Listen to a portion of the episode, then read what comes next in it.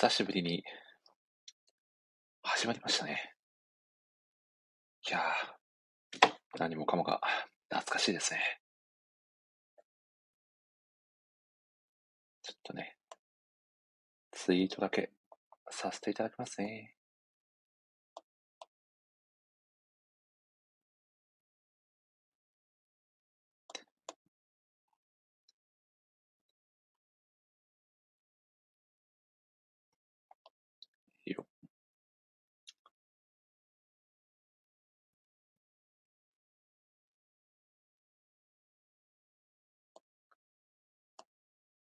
よいしょと。はいはい。お、澤さんこんばんは。聞こえてますかね？僕の声は。かなりお久しぶりに始めてみました。あ、聞こえてますと。よかったです。ちょっと待ってくださいね。ちょっとジディギーさんをね、ログインさせますね。ログインさせますって言うとは、ちょっとあれですね。若干語弊が、あ、お父さんと、澤さんのお父さん、みたいな感じにも聞こえますね。これは、そうなんですよ。最近パパにね、なんとなってしまったという、まあ、おめでたい話なんですけどね。今日はちょっとね、そのあたりの心境の変化の話だったりもさせていただこうかなと。お、そしてリギーさんも来てくださいましたね。リギーさん、こんばんは。今年もね、このくだりはね、相変わらずやってる感じですね。まあ今日はね、大した台本もないので、もうただただね、あるゲストの方とお好き勝手にやや喋ろうかなと。お、そして宮尾さんも紹介してくださってますね。こんばんは。いやありがとうございます。あ、ヒロさんもこんばんは。あれ、ヒロさんあれ買いました？アクリルスタンド。僕は先ほど購入しましたよ。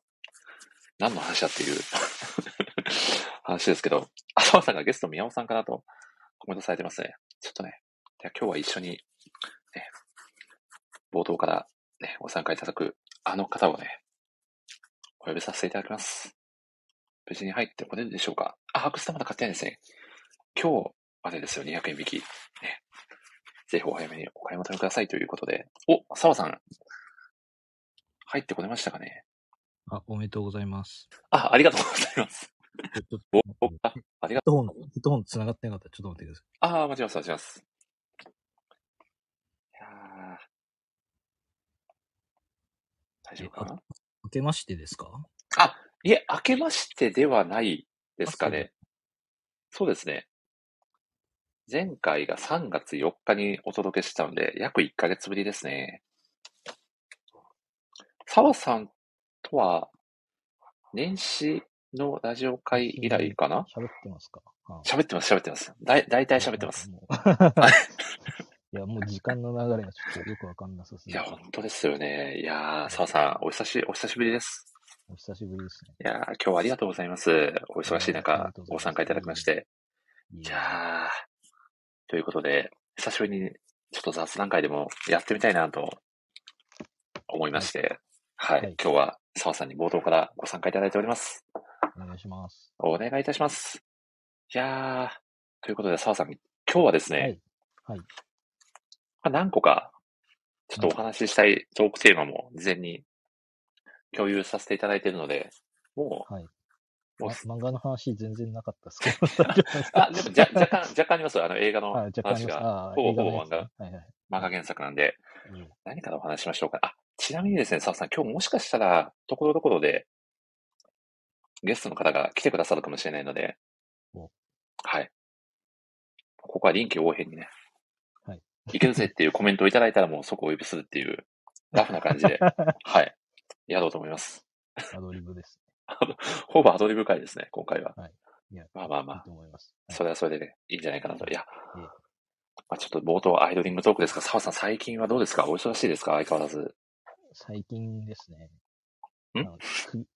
いや、最近はい首をやってしまいまして、あ、え、確か、あれですよね。なんか病名がつくような結構激しい感じの。まあちょっと病名は、はい、はいあの、普通にツイートしちゃいましたけど、あの、はい。ちょっと、あの、非公表ということで。あ、非公表なんですね。ツイートしてるのに。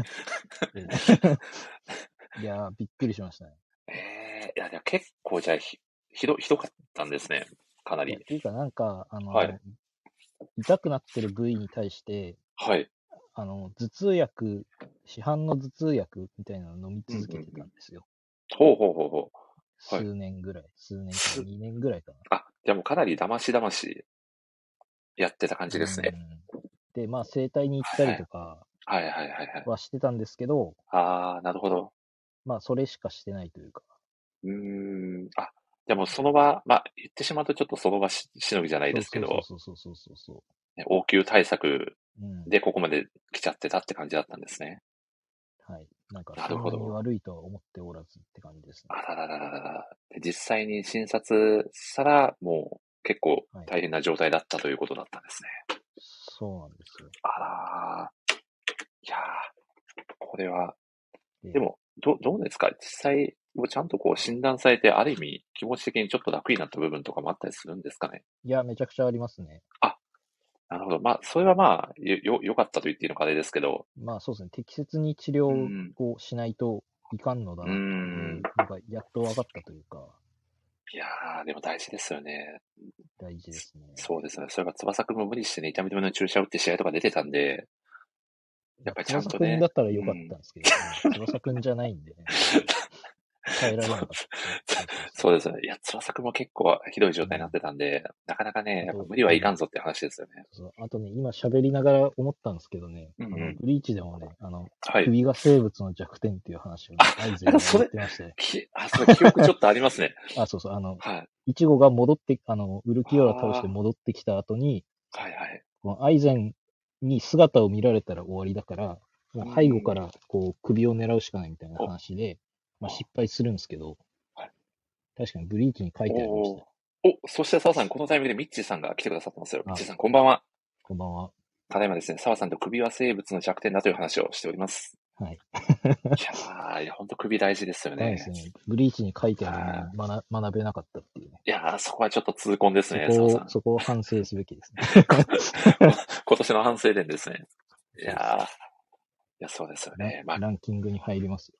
結構ありますよね。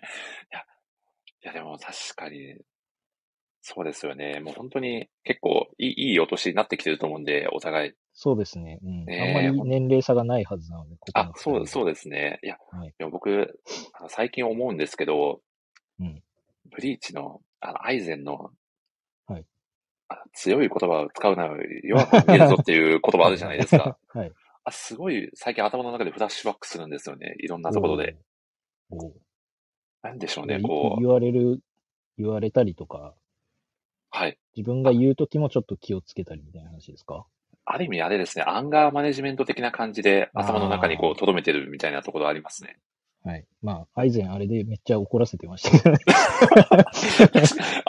アイゼン自身が強い言葉使ってんじゃないみたいなところちょっとありましたけど。そうそうそう。うん。いいや、いやでもかなりいい絵で見ようだなと、や、本当ですよ。うーん、屈指の名言じゃないかなと、個人的には思っております。ちなみに、原画展に行くと、なんであはいのセリフを言わせたかっていう、あの、え久保先生のコメントが書いてあるので、マジですか？いや、ちょっとそれぜひ、はい、お岡山で、はい。はい。あ、そうなんです。お、そして杉浦さん、こんばんは。ただいまですね、強い言葉を使うと弱く見えるという話をしております。はい。5秒前ぐらいの言った発言をそのまま言ってるだけで。ちょっと杉谷さんまだ、あの、お聞きできてなかったかもしれないので、ちょっとね、補足で、はい。補完的な意味合いで、はい、おはい伝えさせていただきました。いや、ここのお話させてもらって大丈夫ですか？澤さん、あの、岡え、山のなんです。か？いいいですか？岡山の。え全然、全然。あ、大丈夫ですか？いや、実はですね、私、もう恥ずかしながらまだブリーチ原画展、まだ行ええけてなくてですね、こう澤さんの前でこんなこと言っちゃって、恥ずかしながら。申し訳ないんですけど、ええはい。いよいよですね、あの、近隣の、はい、岡山県で、私、愛媛県在住ですので、岡山だったらいけるぞということで、こ長谷さんしようかなと、はい。もうすでにチケットも買っておりますので、はい。う僕、東京17回ぐらい行ってるんで、お仕上げてきていただける。どれだけ仕上げても、もう澤さんの基準には到達できる気がしないんですけど、まあ、ちょっとせっかくの機会なんで、ぜひあの、澤さんが、ね、あのーね、参加されるタイミングでちょっと合わせて。いきたいなと。多分ですけど、ラストはい2日かなっていう感じですね。会期終了の。いやー、僕もちょっとそこのね、ラストの土曜日に合わせて参加しようかなと思ってるんで、うんうんうんぜひ、当は日会場でお会いしましょう。そうですね。はい。はい。いやーもしあの、あれですね。もしあの、可能だったら、もし、近郊にお住まいのね、ライターさんお友達とかも、もし参加できそうだったらね、ぜひ、いい機会なんで、うんうんうん。一緒に見に行けたらなんてこともぼんやり思っておりますが、まあ、本当に楽しみたいなと思ってます。はい結。構いらっしゃるんですか？あ、どうなんですかでも僕が知る限りでは、あんまりいらっしゃらないかなと。関東圏の方がどうしても多いので、じゃあ適当にチケット10枚ぐらい買ってて、適当に？はい。で、はいで森さんと僕しかいなかったら5回行くってな。るほど。なるほど。いやー、かなり、かなりの強いお言葉でしたね。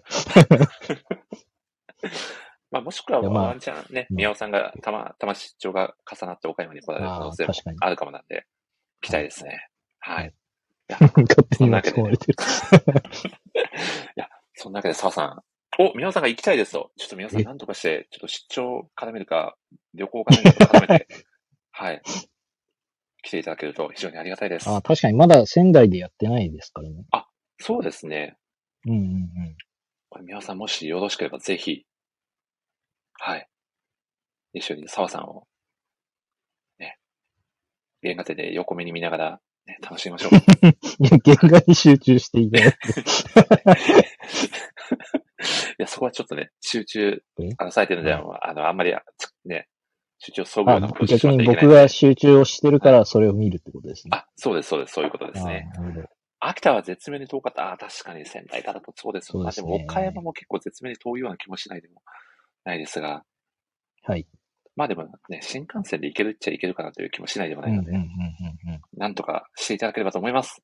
では、はいさあさあ次のト最ークテーマですね。雑。はい。雑談会の魅力はもう冒頭から雑っていうところなんで、はい。そんな空気感もね、楽しみつつ、さあさあちょっと風の噂にお聞きしたんですけど、はブリーチつながりでとある方のライブに行かれたっていう噂をおおお聞きしたんですけど、そのあオたりっておレンジですか？え、オレンジレンジなんですか？懐かしいですね。初期、めちゃくちゃ初期じゃないですか。そうですね。初期の。ああ、いい曲ですよね、アッサリスク。そうですね。はい。え、本当にオレンジレンジだったんです、でしたっいや、け違いま、違います。え、漫画関係ないですけど。あ、でもブリーチの話題っちゃ話題なんで、も全然、あストライクゾーン入ってますね。しっかり。大丈夫です。あ、あ、そうなんですね。はい、ストライクゾーン入ってます。結構僕の中のストライクゾーン広めなんで、あ、そうなんですね。メジャーリーグ仕様ですね。はい。いいかがでしたか？北谷達也さんのライブに最近行かれたという噂を聞いておりますが。はい。えっ、と、はいはい。それこそ去年、ん？一昨年に原画展の曲で初めて知って、うんで、去年も2回ぐらい行ってるんですよ。おおなんで、あの、ライブ自体は3回目ぐらいなんですけど、いいですね。ど、どうでした、?3 回目のライブは。あの今回、あの、台湾ツアーで、うんうんあの、アジカンと一緒だったんですよ。あ、台湾ツアーですね。台台湾ツアーって聞こえました。ええ 台湾行っちゃってるじゃないですか。あ、なんで東京？うん、みたいな。うん、ああ、じゃあ、ゼ台湾形式で、なはいじゃあ二二組の、あれですか？あそうですライブだったんですね。すへーしかも、あ、まアジカンですか、その、はい。はいあの、北に達也さんが自分で呼びたい人と台湾ツアーするめちゃくちゃ楽しそうの、ですね。なんか、5、5回目っていうかなんか、えー、本人のそのライブの活動としてはなんかその5回目。おーで、まあ今回は時間でっていう話。でも、澤さんええ以前、アジカンのライブも行かれてましたよね。もう本当に共あ、に好きな。ねはいバンド、アーティストが2組出るって、たまらなく楽しそうですね。そうですね。で、なんか台湾ツアーってうんよく分かってなかったんで、はい。どういうもんなのかなっていうのも分かんない状態で行ったんですけど、もう本当になんかそれぞれのライブが、まあ0.5本ずつぐらいみたいな感じで、ああ。ちな、ちなみにその、あれですか、はい前半、北谷さん、後前半半、アジカンアジです。カンみたいな感じなんですね。あ、あ、前半アジカン後半北谷さんみたいな。はい。おー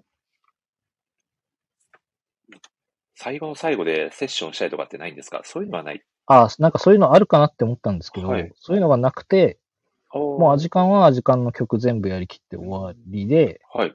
逆に北谷さんの方が、なんか本当に自分の音楽のきっかけのうんがアジカンみたいなことを言ってたので、、あの、逆に僕ないって思ってたんですけど、一曲だけカバーしてましたね。へえ。それは、もう、あれですか、その音源とかでは全く出てなくて、もうそのライブ限りのっていうことですか？そうですね。はい。ああ、めちゃくちゃ貴重ですね。うんうん。しかもなんかそのアジカンとじゃなくて、その、いつもやってるバンドメンバーとアジカンの曲やるみたいな感じで、ああ、で、北谷達也さんってなんかスマホで、あの、写真も動画も撮っていいんですよ。ライブなのに。あそういえば動画、確かツイートもあされてましたあ、してよね、ました、してました。はい。はい。えーあ、そしてみちゃさんも来てくださいましたよお。ただいまですね、澤さんがライブの動画を上げたよというお話をしております。恣意的に聞いて。まあまあまあいいですけど。うん。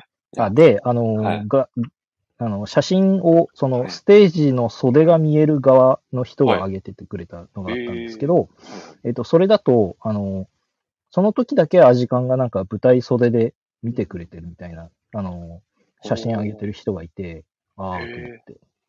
アジカンに見られてるのってめちゃくちゃ緊張しそうですけどね。うんうんうんうん。逆じゃねって思っちゃいますよね。僕だったらそう思っちゃいます。え？え、こうライブ、ライブ、はいアジカンのライブを見るじゃないですか、普通って。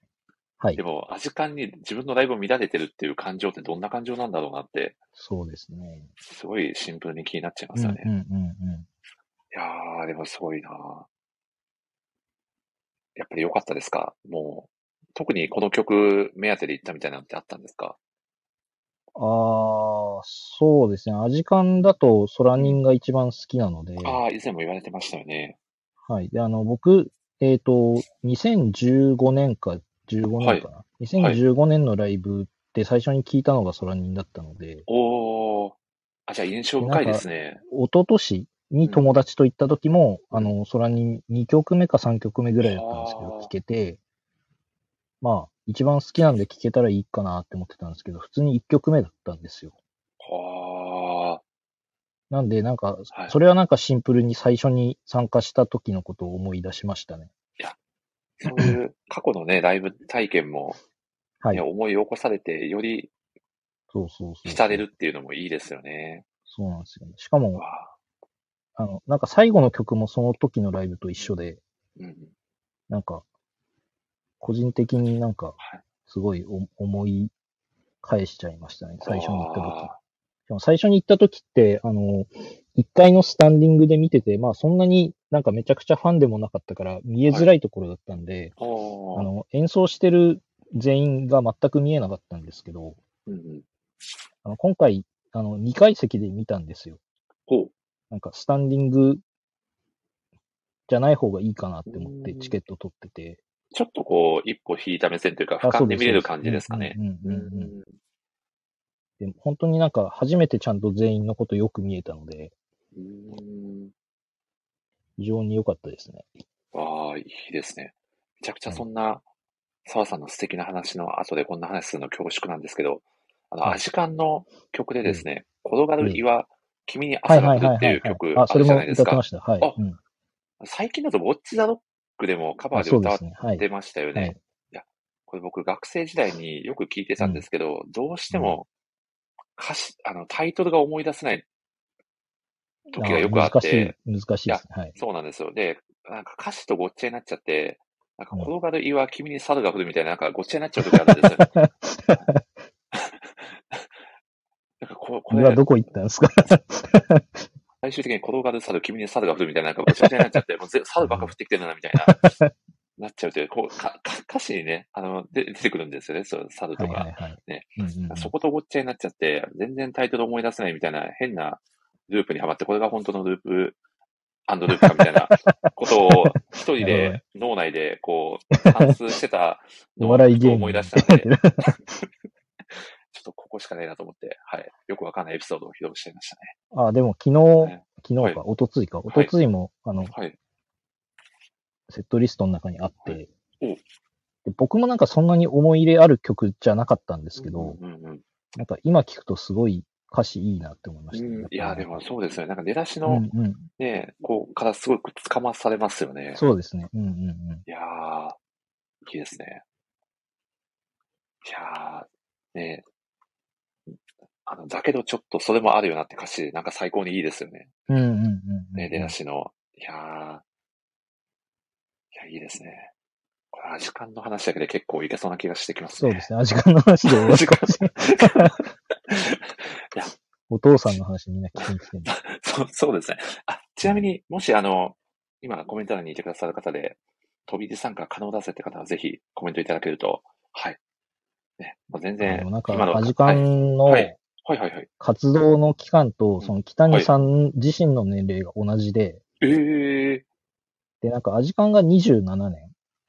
やってるもうそんなになるんですね。いや、そうなんですよ。なんかあ96年結成だから、あの、僕と同い年でっていう話をしてて、なんか、あの、まあ、なんだろう、アジカンがないと今の自分は多分全然違うことやってたと思うから、なんか自分も、あの、同じ年数は絶対やりたいなみたいな話をしてて、いやーそうそうそうすいや、なんだろう、すっごい歴史を感じますね。うん。で、なんかうん僕がその二人好きになったのって本当にたまたまなんで、ええでもなんかそれぞれが一番聴いてるぐらいの時期がそれぞれのバンドにあるので、バンドっていうかまはいあ、アーティストにあるので、なんか勝手につなげてすごいなって思ってましたね。こう、ふとした瞬間にこう、繋がっていく喜びみたいなそうのありそうそうますよね。そうそうそう。うん。ああ、いや、いいエピソードですね。はい。ありがとうございます。まあ、ライブめっちゃ良かったっていう話ですよね。そうですね。そうですね。はい まとめられちゃった。なんかこう、ま、まとめるとすごく薄くなっちゃうので、言わない方が良かったかもしれないですね。すいませんでした。や。すいませんでした。あ、小田さんみたいになっちゃいましたね、最終的に。はいいや、ちなみに、そうそう、誰かね、ちょっとこのタイミングでもし参加できそうだったら、どなたか手を挙げていただきたいですね。どうでしょそう う、皆さん。皆さん、皆さん。誰かとかじゃない。実は、事前にこう、ちょ、ちょこちょこえ？軽くお声掛けを。はい。おおみちゃさんが21時40分ぐらいから参加してくれそうな気配です。わかりました。じゃあ、具体的。具体的ですね。ありがとうございます。では、ちょっと次のトークテーマ行きましょうか、澤さん。はい。これ僕もかなり語りたいんですけど、ブルージャイアントの映画を最近見に行かれたんですよね。あ、昨日見てきました。いやー、最高に良くなかったですか？探ってるな。いや、あの、僕、原作一巻しか読めてなくて、お、そうだったんですね。あ、じゃあ、まあ、全然あの、じゃあ内容も全く、まあそうですね、あの、続編がやってて、あの、はい。どういう舞台でやってるかみたいな話は、まあ、あの、うっすらとは知ってたので、うんうんうん。まあ、なんとなく話の流れは分かってはいたんですけど、本当にストーリーの内容とかは全然知らなかったえので、ー、ただ、あの、それ抜きでも、あの、なんか、その、原作未読でも、あの、いいよっていうふうには言われてたんで、行ってきたんですけど、もう未読でも全然楽しめる、全然ね、うん、うん、うん、うん。ね。作品ですよね。そして、もともとその漫画自体がこう音が、音が聞こえてくる漫画というね、評判で、ええこうね、漫画読んでるだけでも臨場感あふれるうん、うん、世界観が特徴の作品が、ね、本当に音がついて、うん。うんうん実際にそのジャズを体感できるっていう、そうですね。ね、これかなり貴重な体験ですし、実際うん。僕自身はそのジャズほとんど明るくないので、はい。どういう音楽かっていうのも全然イメージが湧かないままに。原作はもちろん読んでたんですけど、うん、うん、うん、うん。で、映画を見に行かせていただいて、うん。なんだろう、こう、心臓に刺さる感覚というか、うん、うん、うん。なんかこう、お客さんとの距離が近いっていうのもあるのかなとも感じたんですけど、ああ。うん。すっごい作品の世界観を見事に表現されてて、うん、うん、うん。めちゃくちゃ良かったなっていうのと、うんまあラストがね、原作とはちょっと、ボーナストラック的な形で、ちょっとへ、あの、変更点もあったりして、そういう、あ、そうなんですか？はい、実はその原作読んでる勢からすると、ものすごい衝撃的なラストの、え、原作とはまた違うあ、そうなんですよ。ここあが、ね、そうなんだ。へーこれ、が、あ、正直、あ、こういう世界線もあるんだっていうぐらい、うん。なんだろう、こう、納得というか、あ、こううんいううん。展開も本当に最高だよねって、大納得できるような、はい、流れだったそこので、だけちょっと違うんですね。そう、そうなんですよ。なんで、まあ、原作読ん、をまた、澤さんが後ほどうん読み返されたときに、あ、そこが、あ、こ映画ではこうなってたんだっていうのをまた発見できて、そういう楽しみ方もできるんじゃないかなと思います。なるほどね。はい。いや、僕もすごい良かったですね。なんか、あうん。なんか僕、漫画読んでて、こはいキャラクターの声が聞こえてきたりとかもないので、ちょっとよ漫画読んだ時実際どうなるかなっていうのはちょっと、あのー気にはなってはいるんですけど、なんか普通に原作、あの、来週買おうかなって、来週というか今週か、おいいですね。うん、あの、買って、まあちゃんと続きも含めて読みたいなって思いますしい、やー、そうですよね。え、森さん個人、はい一番好きなシーンって、まあもう原作読んでるから、はい。一番好きなシーンがある状態で言ってるかなと思うんですけど、ああの映画の中だあ、と、はい。ど、どこでああ、いや、これ多分ええ、あの、岡さんとかもすごい共感してくれると思うんですけど、僕、玉田がめちゃくちゃ好きなんですよね。はいはいはいはい。で、玉田がうん。最後に、あ、はいこれ原作で、まあ、確実にあるんですけど、映画でも多分あったと思うんですけど、もしかしてうん。なかったらごめんなさい。ネタバレになっちゃうんですけど、あ最後、に、最後に俺たち最高だったなっていうシーンって。ありますよね。はい。いや、あのシーンがめちゃくちゃ好きで、玉田ってもともと、もう本当に、なんだろう、もう、きょ成り兄弟すぎるふた、うんあの、もうすごすぎる二人と一緒にうんバンドを組むことになってずっと追いかけてる立場じゃないですか。うんうんなので、なかなかこう自分のことを肯定しにくい環境にあったと思うんですよね。うん。うんうんうん。どれだけやっても追いつけないなというか、まだまだだなっていう。でもその玉田が、もう、大のことはもちろん自分のことも含めて最高だったなって思える瞬間を味わえたっていうのがすごく、うん。ああ、なるほど。すごくあ刺さりましたね、僕は。うんうんうんうん。なんかそう言える人生って本当素敵だなっていう。結構くすぶってたじゃないですか、玉田も。その大学入って。ですね。うんうんうん。で、そういう、ね、えっ、と、流れがあってからの、まあドラムに力うんうん挑戦して、あそこまでになるっていう、なんだ、努力の天才というか、うん。うん、まあ本当に、なんだろう、こう、もちろん、この、ブルージャイアントの主人公ってのは宮本大君っていう、はい。ね、あの、テナーサックスの奏者の男の子なんですけど、やっぱり大の物語じゃないですか。このブルージャイアントって。うんうんうん。で、その大の心の強さだったり、いろんな、こう、障壁にもめげずに突き進んでいく姿に感動する人って本当にたくさんいると思うんですけどう、んうんうん。その一方で、こう大に出会ったことで、人生の間違いなく転機を迎えることになったキャラクターって結構たくさんいると思うんですよね。そうですね。うんうんうん。はいだからそういう大と出会うことで、こう、人生が間違いなく影響を受けたうん人間たちの物語でもあると思うんですよね。そうですね。うんううん。んだからそういう視点で見ても、楽しめるのかなというのと、まあその、、そういう視点で見るとよりこう、共感できるというか、はい。うん。こう、なんだろう、光をこう、浴びる側の人生というか、うんうんうん。なかなかこう、大君みたいになれるかって言ったら、まあなかなか、ね、まあ無理ですね。む すごい難しいところあると思うんですけど、うん。やっぱり影響、そういう、なんだろう、圧倒的な光を放つ存在から影響を受けて、うん自分も何かこう、新しい発見があったり、自分も輝くことができるっていうキャラクターもまた素晴らしい人生を送ってるなって思うんですよね。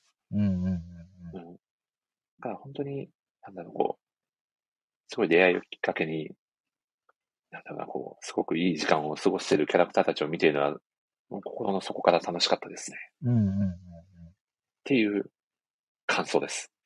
はい。はい。澤さんはいかがでしたか？その他。いや、僕は、あの、ブルーノート？はい。の、あの、はい。まあ、偉いおじさんが、はい。あの、三人の演奏を聞きにき、こっそり聞きに来てくれてたじゃないですか。うんうん、ああ、はいはいはい。なんかああのフィードバックからの一連のシーンがめちゃくちゃ刺さってしまって。ああ、雪のりがね。そうそうそうそう。なんか、な、なんですか、あの、こう、な、なんでもいいですみたいな、あの、注文の仕方をして、なんか、はい。なんか人間として終わってるみたいなことを言われて。君には品がないみたいなことを言われるんですよね。うんうん。小手先でうんみたいな。なんか、なんかそのシーンが、一連のシーンが本当に、あの、いや、きついとかはなかったんですけど、はいめちゃくちゃわかるなってなって、うん。で、その後にダイたちに、こうやって言われたわって言いに行った時に、はい。なんか、玉田は、なんか、そんなこと言われるなんてっていうのもあるし、うん。で、なんか、ダイは、そのおっちゃんの言ってることわかるし、そういう指摘を実際してたわけじゃないですか。うん、そうですね。そう、もっと、もっと。自由に、そうそうそうそう、なんか、うんもっとなんか、はっちゃけないとダメだみたいな電車で言ってたりとかあったじゃないですか。うん。でなんか、玉田には何も言わないのも、そこでなんか玉田がちょっと爆発しちゃうじゃないですか。うん俺には言わないのになんで、みたいな。うん。でもあれってなんかその、玉田は一生懸命やってるじゃないですか。その自分なりには多分全力でやってるから、そうですね。すね大から言うことってないんですよね。もうん。う、頑張ってやってくれてるから。でもなんか、んお前はなんかそそうですよねの、そのおっちゃんに言われたなんかクソみたいみたいなのをなんか自分で納得してうんるから、なんか何も言えなかったし、そう、それだったら俺から今言えることはないから、帰るわみたいなのって、めちゃくちゃ本質的だなと思って。いやなんか僕もなんか、割ともう自分のことをクソみたいだなって思ってやってる部分もあるので、なんか、あ、それじゃダメなんだなってすごい思わされましたね、なんか。いやで大の言ってることめちゃくちゃ怖いじゃないですか。ー、いや、怖いっすなんかや、やるんだったら、うんなんか、それぐらいやんないと意味ないよってなんか、言ってくれるっていうか、励まさないで、お前に必要なのはなんか、そうじゃなくて、みたいなことをなんか言ってくれる天才の人ってすごいなと思って。いやだからね僕ツイートしたんですけど、うん。なんか、すごい、あのシーンってなんか人間力みたいなの書いてるシーンだなと思って、うん、確かに。きつってなりましたね。いや、でもこれ、もう本当に、素直になかなか受け止められないと思うんですよ。だから、ゆきそうです。にもう、んそれはすごい、あそこまで言ってくれるかって言えるのもまた、僕はそれはそれですごいことだなってい、や、そうですね。うん、そうそうそうそうう。ん、感じますし、うんうん。なんだろうな、うん、実際にああいうことを言ってくれる大人もまあいいないと思いますし、まあ、いねないですね。うんうん、うん。そんなね、そこまでする必要もなかったわけですよね、あの、人からそうですると。うんう。うんん、あの後めっちゃ反省してましたからね、なんか。そうですね。言 わなくてよかったんちゃうかなみたいな感じのことそうそうそう。なんか、なんか一戦でできない人になんかどうしてやったらいいんだろうみたいな。そんな反省するんだったら言うなよ。確かに。イライラ、イライラしてたのかなとか思っちゃいましたそうそうそう。そうそうそう。たまたまイライラしてる、なんか、タイミング悪く言っちゃったのかな、みたいになってましたけど。うん、そう。でもなんか、ああやって、なんか、まあ、演奏の部分じゃないじゃないですか、指摘したのって。うん。主に。なんか、そもそもそういうのが出ちゃってるよ、みたいな話うを。するのって、まあ僕もそうですけど、なんかそういうの気になっても別に、この人そんなに関係値ないから言わなくていいやってなっちゃうじゃないですか、どうしても。まあ、そうです。そこまでのエネルギー使うのが疲れちゃうよねってなっちゃうと思うんですよね。だからなんか大人としてそういうなんか、頑張ってるんだけど、そういうことじゃないよねっていうのをなんか言ってあげられる。まああの人も、まあ今ちょっと、あの、疲れてたんかなみたいなこと言っちゃいましたけど、うん。やっぱりなんかちゃんと真剣に、演奏とかじゃなくてもっとやるところあるよってなんか言ってあげられるのも、なんか本当にいい人っていうか、うん。すごい人なんだなっていうのを感じたので、あの一連のシーン本当に好きですね。いやー、いやー、そこは本当にはい。いいいシーンですし、うんちょっとこう、うんうん自分も身につまされるものがあるというか、や、本当ですよ。ね、本当に。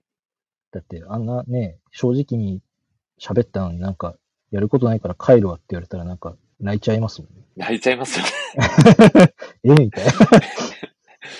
いや、いうん、やでも本当あだからうんだからあのシーンの玉田もいいんですよね。なんか、分かってないんですよね、あそこで。そううなんていうか。んそうなんですよね。玉田は玉田で、やっぱりもう精一杯やってるっていうのがもうだいぶ十二分に分かってるから、そうそうそう。でも、雪のりはまだお前、まあ、70%、80%だろうっていうのが、第二は透けて見えてるんですよね。そうですね。ねいや、なかなかきつかったですね。いや、ちょっときつかったですね。ええ。いやまあでも本当に、なんかああいう大人がね、周りにいてくれる人ってのは本当幸せなんだろうなっていう、まあその時はね、ねなかなかそう思えないと思いますけど、うん、後になって、ね、感じることなんでしょうね、そういうのって。そうですね。なんで僕もどっちかっていうと、あっちのおじさんに年齢が近いので、ちょっと、あっちのおじさんみたいに、まあ、はい。まあ、せめてなんか自分の周りとかで違ったら違うよとか、うん、なんかそういうことは言える方にになった方がいいなっていうのはなんかちょっと思いましたね。うん。そうです。なんかそこ、ちょっとそういうところにエネルギーをちゃんと使えるような人になりたいな、うん、ありたいなと思いますね。うんうんうん。うん。まあ、あとやっぱりそのなんか全全力でやらないとなんか意味ないよねっていうのは、うんうんうん、すごいなんか、まあ、いつも考えてるんですけど、最近ちょうどなんか同じようなことを考えてたので、うん、ああ。なんかもうちょっとちゃんとやるかって思いましたね。わあ。澤さんのハートにも火がついたということですね。そうですね。来月は、ね、一緒にやる、はい、一緒にやる人いないんですけどね。そうなんですか。ずっとそうって感じなんですね。あ、そうそうそう。なるほど。いやー。まあでも本当に、こんな感じで、本当にたくさんの人が影響を受けてる映画になってると思いますね。ねもし、ね、もう原作、ね、魅力に関わらず、ぜひ見ていただきたい作品ですよね。うんうんうん。またあのね、その上原ひろみさんであったりも、ジャズのその本当の第一線で活躍されている方が作曲にも関わっているので、もうね、音楽そのものが本当にすごいので、はい。ね。めちゃくちゃおすすめです。です,、うん、ですよねわか。わかんないなりに音楽すごいなって思いました、ねはい、いや、わかんないけどめっちゃいいってなりますよね。うん、いや、そんな感じで、そろそろみちゃさんがご参加できそうだったら、はい、ぜひみちゃさん、はい、教えていただけると、おちゃさん、外なんですね。いいですね。いいですね。いいのか。外、いや、やっぱこう、いいですね。よくないですか？こう、帰り道にふとラジオにね、来てくれるなんて素敵素敵ですよね。確かに。いやね、ちょっとお呼びさせていただきますね。こんばんは。お、みちゃさん、こんばんはです。こんばんは。聞こえてますか？大丈夫ですか、はい、うるさくないですかね、はい、聞こえてます。バッチリ聞こえております。ありがとうございます。もいさんお、お子さんお誕生おめでとうございます。ありがとうございます。パチパチパチ。いやそうなんですよ。先日、第一子が誕生いたしまして、パパになってしまいました。ありがとうございます。お忙しいというか、お疲れの。なってしまいましたじゃないですよ。いやまさか自分が父親になるとは、なる日が来るとは衝撃でしたね。あ、皆さん。あ、ありがとうございます。拍手だったり、クラッカーだったり、ありがとうございます。お疲れのタイミングじゃないですか？今。いやー、お疲れそうですね。いや、でもあの、今、奥さんと息子氏は、あの、は、奥さんの実家にいるので、あの、里帰り出産だったんですね。そうなんですよ。まあでも実家、そうなんですね。はい、今のお家から結構近いんで、僕も週に2回ぐらいは、はい、見に遊びに行かせていただいてるんで、まだ本格的な 子育ては。これからですね、もう。これからって感じですね。本気はこれからですね。いや、そうそうそう今、じゃあちょっと、英気を貯めて、いよいよ来たる日に向けてですね。すねいやそんな感じでございますね。いや、そして、実はみちゃさんの奥さんとも、同学年になるんですかね、はい、そうなんです。同学年ですね。私も11月に娘が第一子が生まれて、はい、明日から保育園に行きます。いや、すごいな。あ、しかも 明日からなんですよ。明日から社会会、社会に出てってもらいます。社会いやおめでとうございます。保育ちゃんにされて帰ってこいっていう感じですね。まず明日は、奈良市保育なのでね、まだ全然1時間とかしか見てくれないんですけど。どいや、でも、みちゃさんはね、もう実際にご自身で、ね、奥さん生まれてるわけですからね、澤さん。また、ちょっとこれは、また、僕とはまたね、ね感じ方も違うんじゃないかなと思いますけど、うんうん、でいかがですか？さん、母にも。う半年、はい。約半年も経ってないから4ヶ月ぐらいですかね。今だ、そうですね。今度、今月で5ヶ月になりますね。やっぱり心境の変化だったりはありますか？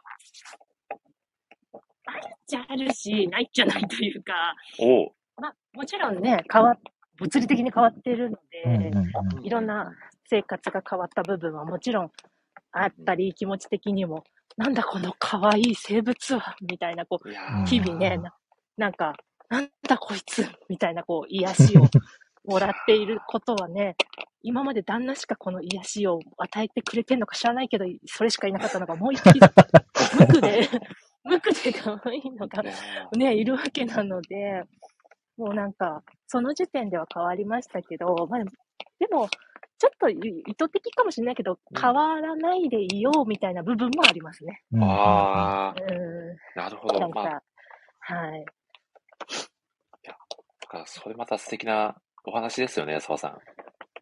僕はあんまりわかんない。ね、澤さん。ですよね。森さんが聞いといた方がいいんじゃないですか。いや、でもこれね、多分ね、こう、どうしてもこう生活環境が変わってしまうと、どうしてもこう、優先順位も変わってくるわけで、ってなると、ええ、なかなかこう、なんだろうな。結構こう、まあ、性格が変わるとまではあれですけど言えないかもですけど、どうしても、なかなかね、こう、今まで通りにいかないこともたくさん出てくるので、うんうん、なんかその中でちょっとね、余裕をなくしちゃったりとか、ね、うんうん、なんかこう、なんだろう、そうですね、雑になっちゃったりとか、いろいろ、そういうこともね、うん、やっぱり現実問題出てくるんじゃないかなと思うので、あえ、あえてそこはね、あまりこう、なんだろう、こう変わらずに、今まで通りでいようっていう、みちゃさんの心持ちってすごく、うん、いいなと思います。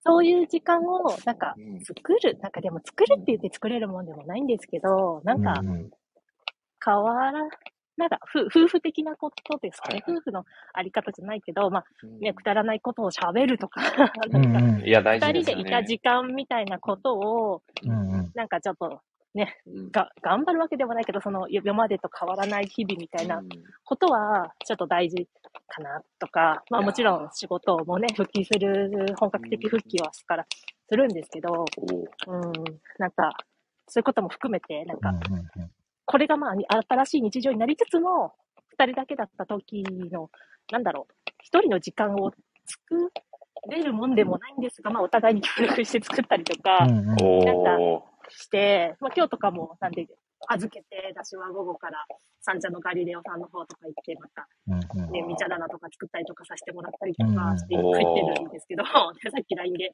もう寝たよとかって来てたんですけど、なんかそういうこととかね、できたらいいなと思いつつ、うん、でも最近、あの、ツイッターで、私の、あの、仲良くさせていただいている、はい、あの、柴さんっていう、パルシーの時に漫画を書いて、ツイッターで漫画を書いてくださってた方がいるんですけど、柴さん、はい、はい、柴美穂さんっていう方が、もうお子さんが生まれて、最近育児のちょっとツイートをされてた時に、なんかなるほどなって思ったのが、うんうん、なんか、合間？合間っていう言葉は、なんだかな、合間っていう言葉は、なんかこう、時間と時間の間を、なんだ、はい、なんなんて、なんて書いてたんだけど、言い回しはちょっと忘れちゃったんですけど、自分でこう、確保ができるものは合間なんですけど、結局育児って、その、合間は合間ではないっていう書き方をしていて、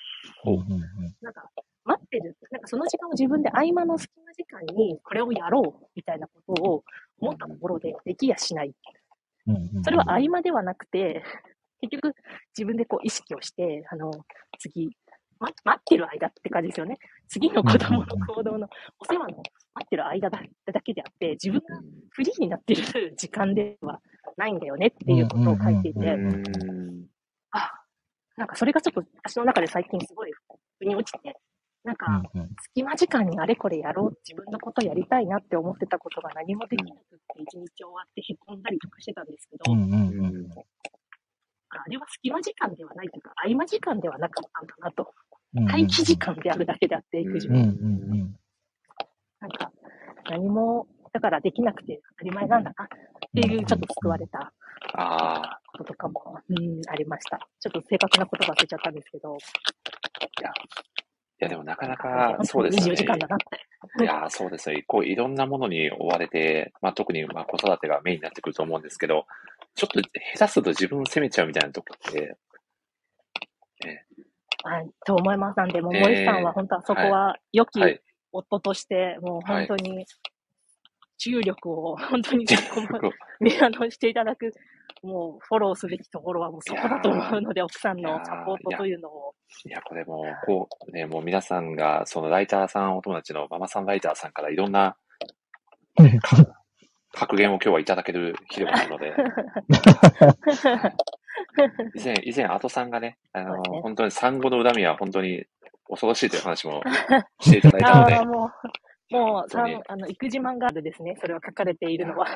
ああ、そうそうですよね。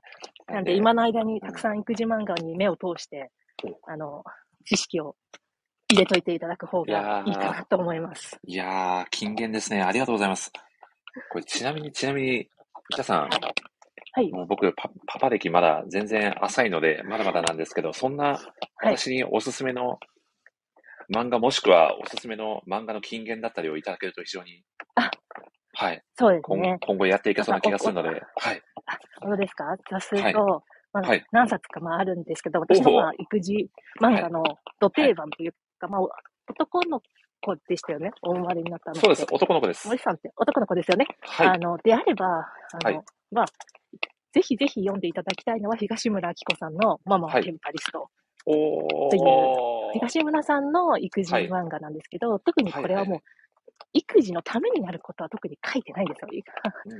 で、本人がおっしゃってて、もう東村さんの本当にご自身のあの、うんね、自分がテンパってる様子っていうのを書いてるんですけど、はい。で、ちょっともう、今や、もう、ちょっと古めの作品の育児漫画になるんですが、本当に育児漫画のバズりを作り出したセンクシャーズの、うん漫画なのでうんで、本当にそれ読むと、多分、男の子が愛おしいというか、なんかもう、あの、アホみたいな感じのごっちゃんの息子さんの様子がたくさん描かれてるんですけど、それ本当に可愛いというか、うん。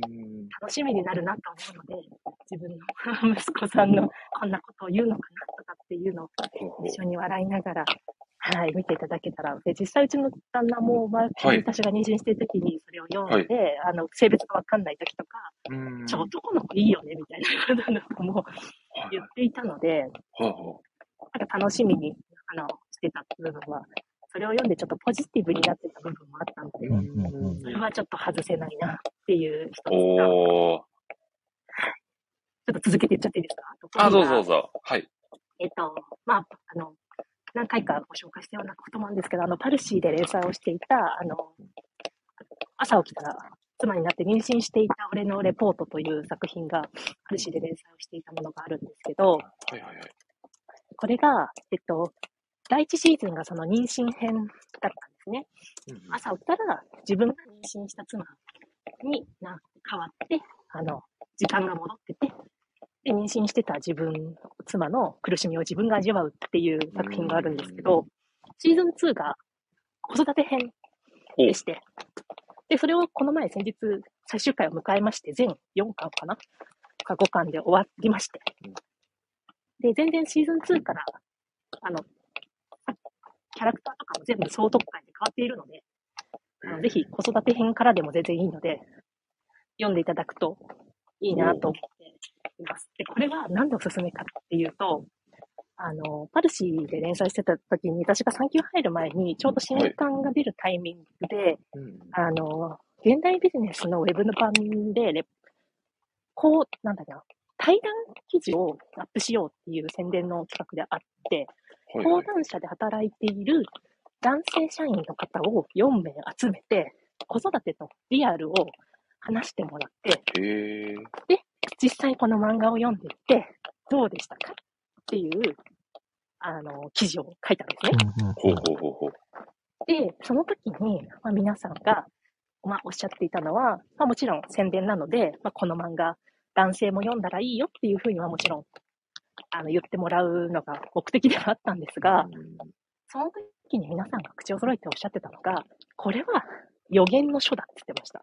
ほもうう。、あの、ぜひ、これから、なんか、あの、だから結婚した後輩とか。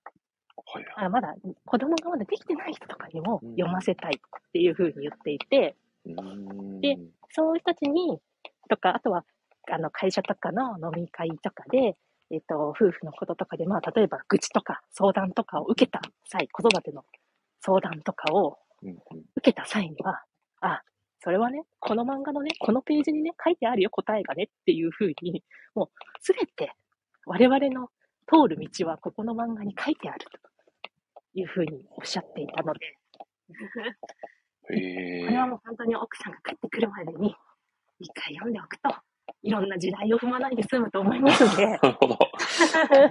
時代案件だったんですね。はい、いかに時代を回避するかということでな、るほど。読んでおくと本当に予習になっていいんじゃないかなといや思います。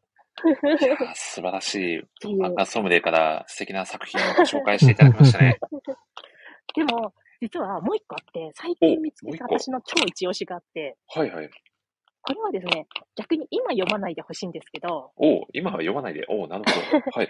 赤、あの、角川出版さんって最近単行本化されたんですが、ツイッター初漫画なんですけど、えっと、赤ちゃんに転生した話だったかな、タイトルが。うんっていう作品があるんですね。なんで、えっと、ラフ版であれば、あの、まとめとかでも多分読めちゃうんですけど、それを清書されて最近一冊単行本になったんですが、あの、赤ちゃん、なんかもう単純にブラック企業に勤めてた男性が過労で死んじゃいました。で、かわいそうだから天使が、えっ、と、赤ちゃんに転生させてくれましたっていうスタート。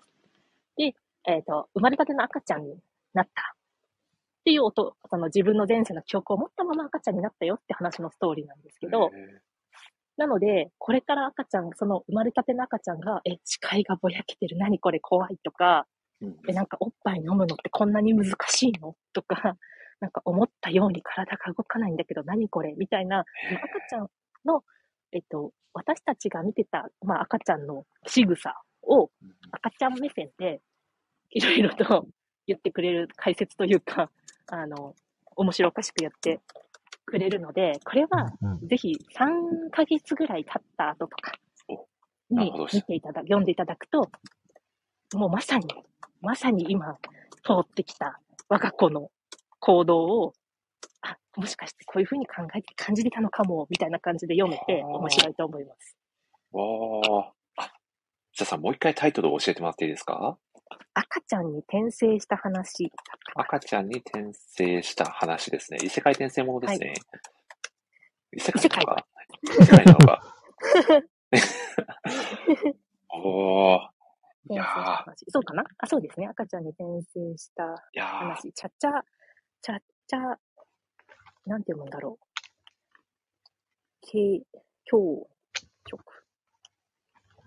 結構なんか。育児、育児サイトとかでも結構、あの、連載というか記事使われて、あの、ニュース記事とかになってたりとかするんで、ダヴィンチウェブとかでも載ってますね。赤ちゃんに転生した話。結構試し読みとかもできるので、これは、なんで後で。いやー、これは3とりあえず今はヶ月後に最。初の3ヶ月か4ヶ月後ぐらいに読んでいただくとめちゃくちゃ面白いと思います。おー。いや、すごいですね。まさか今だけでなく、後ほど読んでおくべき。今読むな。め、めず、珍しいプレゼンのされ方をしましたね。いやー、西田さん、いろいろ、はい。ご紹介してくださってはいありがとうございます。これはぜひ、ぜひ、読まねば案件ですね。読まね番犬でよろしくお願いします。ありがとうございます。ミッチーさんもママテンは読むべしですねとコメントくださってますし、これはそうなんです。ママテはもう絶対に、当店はいお金場でですね。ありがとうございます。はい、明明るい気分になるので、楽しくなると思います。楽しみになると思います、子育てが本。当大事ですよね。ちょっとこう、やらないといけないだけでね、埋め尽くされちゃうとちょっと気持ち的にしんどくなっちゃうので、楽しみながらっていうのはすごくいいですよね。そうですね。で、えっと、朝起きたら妻になったレポートの方で、あの、ズタボロに心を痛めてください。なるほど。なるほど。そこまでセットなんですね。はい。で、その後にまた癒しの、癒しの赤ちゃんに転生した話が待っているので、なるほど。ここまでの3セットで、あの、ウォーミングアップとアフターケアをしていただけるといいかなと。すごいな、ジェットコースターのような 読語感ですね。いやー、素晴らしいですね。いや、どうですか、澤さんもこれはちょっと読みたいなみたいな作品あったんじゃないですか。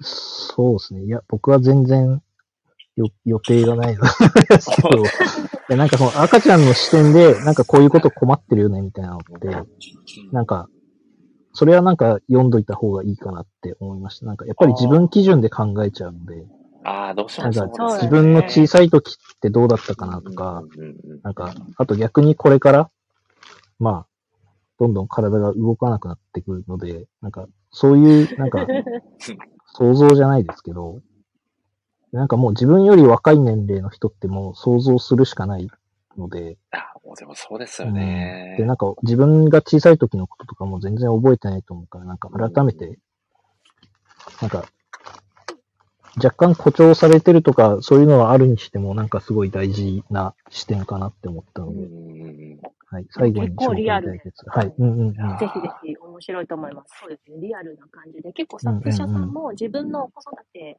まあ、があって、えっと、気づいたこととかを漫画にするのがきっかけだったらしいんですけど、えっと、書くにあたっては全部かなり、あの、自分の子供うんうんうんだけじゃなくて、一般的にこういうことがあるっていうのを全部うんうんうん一般的な書物とかも参考にして、監修入れて書いてくださってるので、結構リアルなんですよね。で、それがやっぱ実際に目の前でこう見てた子供が同じ行動をとってたことを、あら可愛いなって思ってたのが、あ、そっか、そうだ、そうだったのね、みたいな。そんなに体が不自由で、困ってたのね、みたいな感じで思えるので、面白い。なるほど。いやというわけで、言い逃げで失礼します。ー、いいでしたか。いや、みつさん、本当に本当に、さ おか、お帰り途中のさなかにご参加いただいて、本当にありがとうございました。いやいありがとうございや家にます。着いたので、はい、またこのまま聞いときますので、ああ、ありがとうございます。まおた、邪魔しはいました。ありがとうございまた、ます逐。一、はい、あの、育児報告もさせていただきますので、よろしくお願いします。ありがとうございました。よろしくお願いします。はい、はい。い。ではでは、皆さん、あり失礼いたしがとうございま。ますす。おやすみなさい。はい。いやーいやー、ささん、はい。もう恵まれた環境ですよね。こう、おすすめのね、育児漫画をプレゼンして恵まれいただけるなんて。た環境でもあり、はい。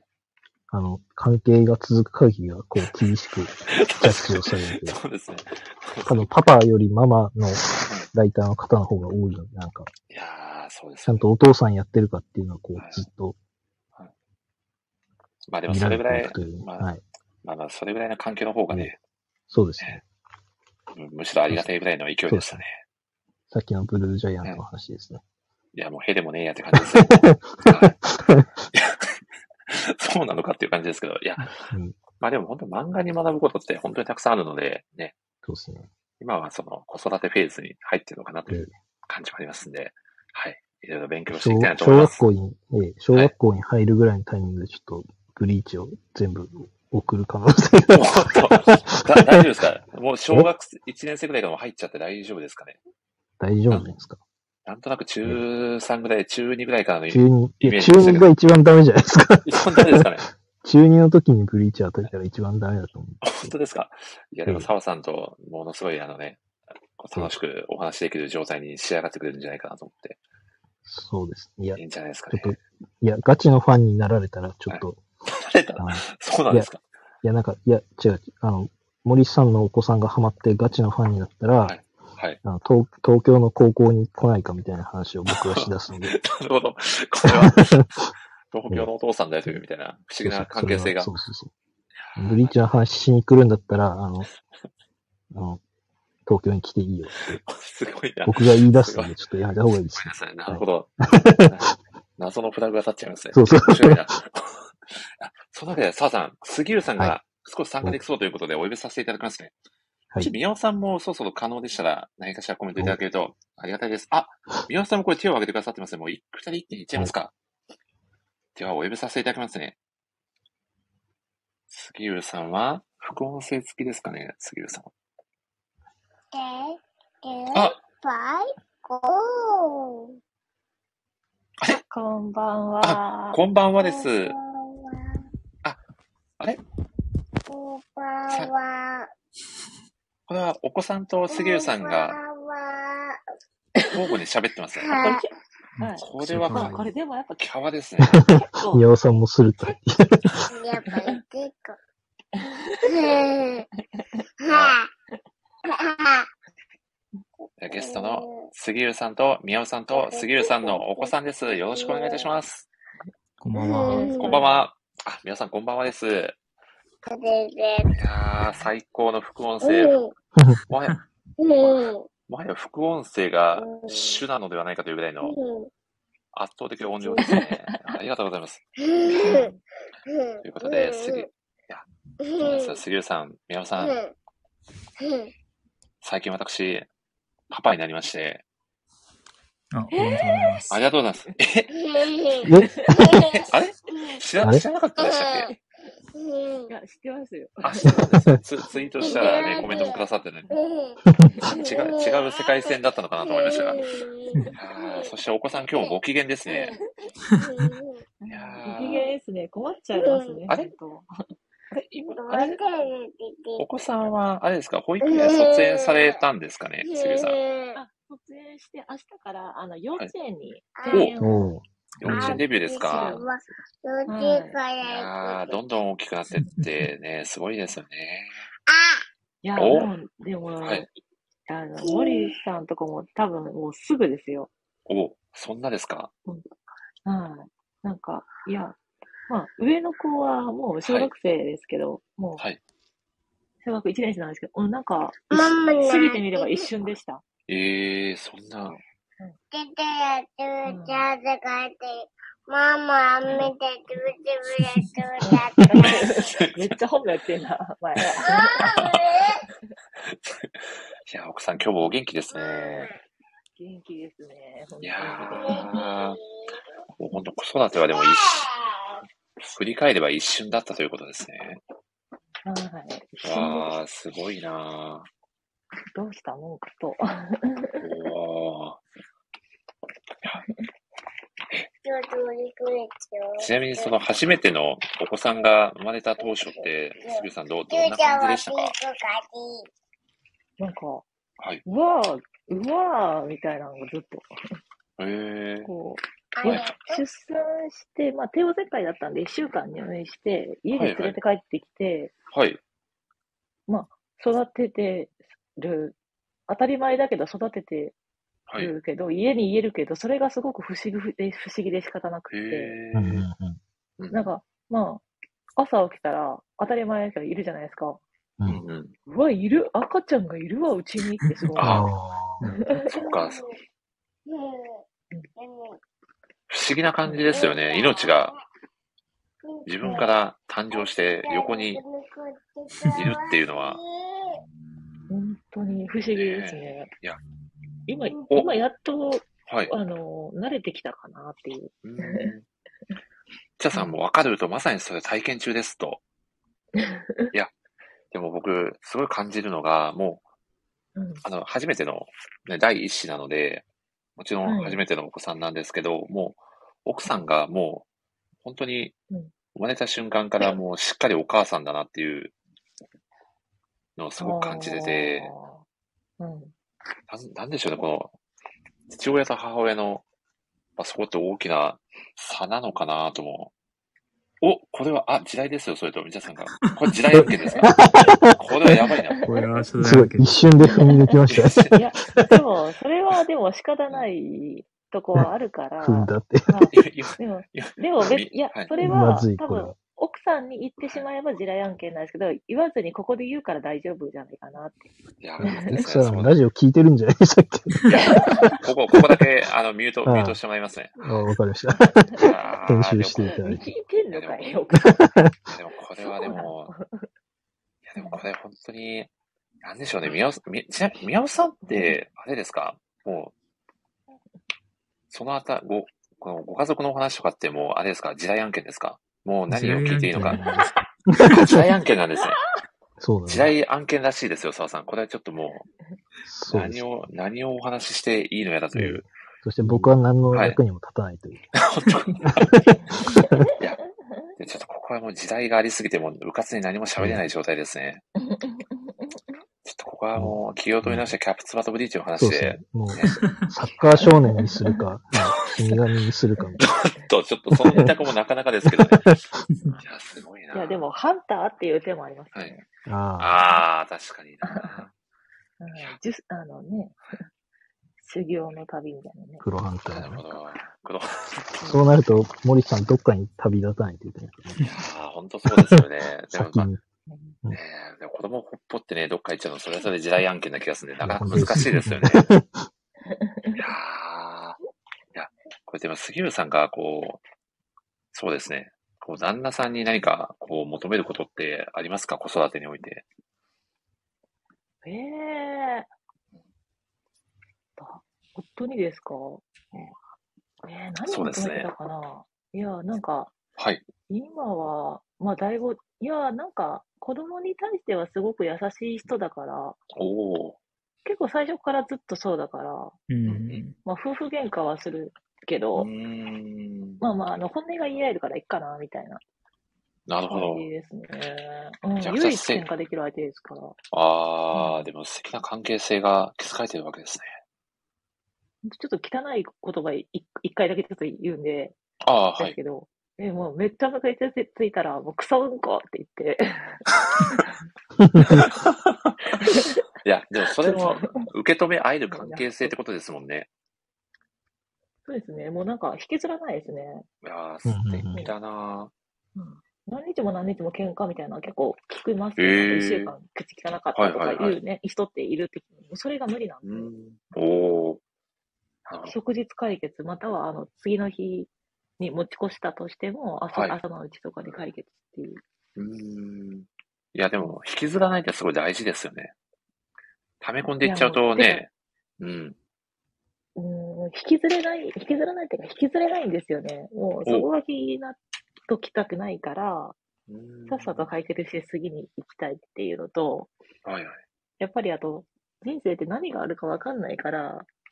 なんか、怒った状態で、まあ、行って、あの、まあ、あの、お仕事にね、子が行って、万が一何かあった時にものすごい後悔するだろうからと思って、うんあー。絶対そこが引きずらない。はい。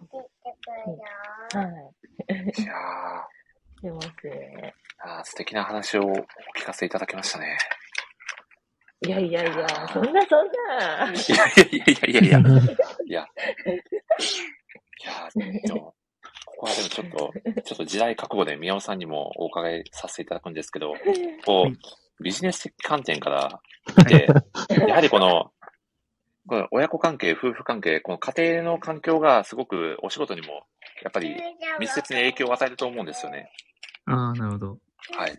なんかそういった観点からこうアドバイスされたりとかってあるんですか？ないですね。ですよね。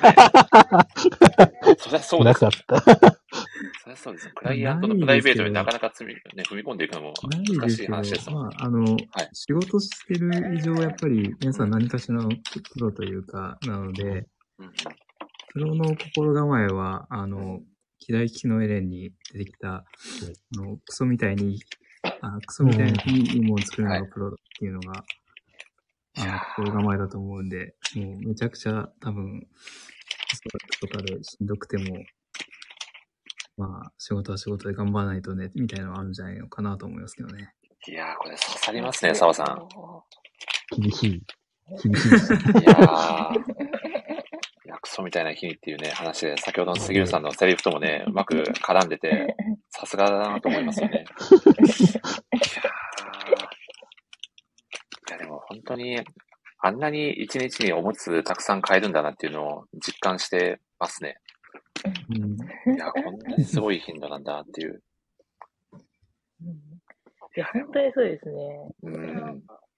うんすごい。いや、なので。なんか本当に日々発見ですよね。これママが作ったの？ママが作ったのママ。なんか、かわいい奥さんが、今、紙、紙飛行機作ってすごいって言われてます。お 重複的な話ですね。じゃあ、中華ほどは懐かしい。多分世代的にね、年齢的に。今、今、今、今ね、登壇されてる方はかなり刺さってるんじゃないですかね。いや、よいや、別に揃ってないけど。何ですか？か紙飛行機刺さってんじゃないかなって勝手に思ってましたが。飛行機刺さっそう曇り空割っちゃおうかな。そうなんですよね。高く飛べるはずですねそうなんで。す。そうなんですよね。何の回か分かんなくなっちゃいましたからね。いや、雑談会だからいいじゃないですか。いや、まあそうですね。いや、でも、本当にこう、子さんが生まれたことで、なんか本当に新しい経験をたくさんさせてもらってるなっていう、あありがてえなっていう気持ちはめちゃくちゃありますね。うん。まあ、そうですね。なんかね、うんあの、まあ、なかなか、うちはなかなか子供できなかったから、まあ子供できなくても別にいいかなって思ってる時期も結構あったんですけど、うん。うん産んで初めてわかることは結構あるなとは思いましたうね。ん。うん、なんか産んでみなきゃわからんことが、こういう体の変化だったりとか、子供の育ち方とか、なんかうん。知識としては知ってても、経験としてやっぱり、うんうんあ、こうなんだってすごく、ね、考えさせられるものがありますね。ねむむうんむいやうん。ーいやー。お子さんがかなり紙飛行機を見せつけてきてる感じですね。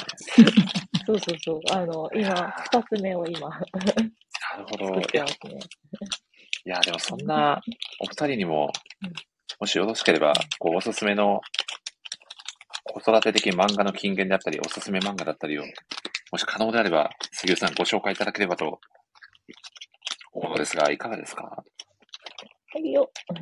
お？まあ、私はやっぱり、あの、あの、まあ、すごい古い漫画ではあるんです。ぽぽっかぽかっていう、あの、あ深見先生の作品を紹介したいなと。以前もね、あの、イベント会の時にもご紹介してくださってましたよね。そうですね。あの、まあ、すごく古い作品なので、まあ、うんえっ、とね、不定期、連載自体は不定期なんですけど、だったんですけど、80年代から結局2010年代まで続いたのかな？ちょっと今、うんざっくりするんですけど。で、あの、まあ、90年代にはおひ、あの、当時、あの、あったお昼の時間帯のドラマにもなった30分ぐらいのうんうんホームドラマにもなったので、深見淳先生の代表作として有名な作品ではあるんですけど、これは、まあ、あのーまあ、メインは、田所一家、まあ、専業主婦の浅見と会社員の義彦と幼稚園児の飛鳥の3人家族がメインになってるんですけど、この3人の周辺で起こる家族問題を中心にストーリーが展開していくと、一応完結の作品なんですよね。めっちゃどうぞ言われてる。はい、ありがとう。まあ、大体1話が50ページぐらいあって、まあ、ちょっと、さ初期はそうでもなかったんだけど、途中から結構最後の、あの、まあ、大体50ページ、52ページぐらいのストーリーの中の最後に、見開き1ページでこう、深見淳先生の味わい深い絵と一緒に、こう、先生からの、まあ、メッセージと思われる、うんあの、まあ、何かしらモノローグだったり、何かが書かれているっていうような、今、構成に結構ななっていて、まあ、今回紹介したのはそのメッセージの一部を、そのストーリーの内容っていうよりも、はい。まあ、本当にこれ簡潔で、まあ、まあ、た、例えばなんですけど、まあ、あの、本当に簡潔なのからいくと、まあ、美味しいご飯食べてますか？食べさせてますか？っていうものだうーん。あと、あなたの人生は好きですか？幸せですか？っていう、もう本当はそんなに簡潔なものもあるんですけど、特に、あの、今、パパになりたてのモリスさんに送りたいんです。言葉って言ったら、まあ、まず、えっ、と、文庫版で言うと13巻の最初の、まずストーリーが、うん。あの、子供が生まれるっていう時の話だったんですよ。それが、あの、まあ、ちょっとマタニティブルームになっちゃって、で、あの、産むことを決めたはいいけど、やっぱりその出産自体が不安で不安で仕方なくて、あまりの不安さにそのマタニティブルーになってしまって、ちょっと療養、あの、しているって、自宅から離れて、実家でもないとこでちょっとあの、療養している、しながら出産を待っているっていう方だったんですよ。のそういうお母さんが主人、あの、をメインとした話で、まあ、その人が無事に赤ちゃんが生まれたときに、あの、こんあそのその赤ちゃんに言われたような気がするっていうようなモノローグが最後にメッセージとして書かれたんです。それが本当に簡潔なんですけど、あの、来たよって、あの、赤ちゃんが言ってる感じになって、その後お母さんが、いらっしゃい、そしてよろしくね。本当にこれだけなんですよ。文字にすると。でもすごくシンプルなんですけど、何かそれで伝わるものがやっぱりあるなってで、まあそういう感じで、本当にいろんなのがあるんです。もう、もう一つ、森さんにぜひ、ちょっと紙飛行機のことすっごい。いやー、お子さんも19世代なのかもしれないな。うん19世代か。19世代とは。同い年産んじゃったかな。はい。で、あと、その、なんていうか、そのさ、さっき、あの、森さんがやっぱり、ああの、奥さんはすごいしっかりもうお母さんとなっていくって言ってて、まあ言うなれば100%お母さんって感じになってるんだけど、森さんはじゃあ100%かってたらわからないなっていうとこかもしれないじゃないですか。で、その森さんにぜひ送りたいのが、この深見淳先生の言葉であったやつをちょっともうそのまま読みますね。はい。100%でなくてもいい。愛と優しさは無理をしなくても湧いてくる。あとはのんびりゆっくりと。おうんほう。でも、ね、あの、それ自分が、まあ、自分を産んだ時にもう100%母親になってたかはちょっと自分、ちょっと自分で定かではないんですけど、まあ、100%母親になれる人もいるし、あの、100%母親になれる人もいるかもしれないけど、やっぱりそうでない人っていうのもいるとは思うんです。ーなんか赤ちゃんって可愛いけど、今だから言えるけど、私、第一子産んだ時に最初1ヶ月あんまり可愛いと思えなかったんですよね。へえ。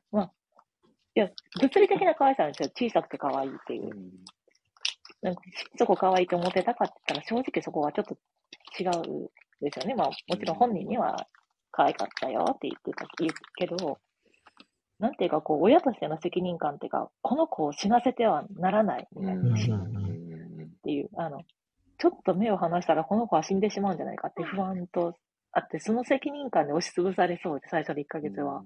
可愛いって思う自分の心の余裕がなかったから。でも今こう、あの、まあ、今な、もう1ヶ月過ぎたぐらいちょっとあの、まあ大丈夫かなって。お前、1ヶ月、特に1ヶ月検診で順調に育ってますねって言われたことで、ちょっと安心して自分に自信がついたのが、そこからなんか可愛いって思えるようになった感じはありますね。ママと服は出てたよ。うん。ほら、でもその子が気づいたら、もう小学生やし、もう一人はこんなわあ可愛いって見て。ママと服出てた。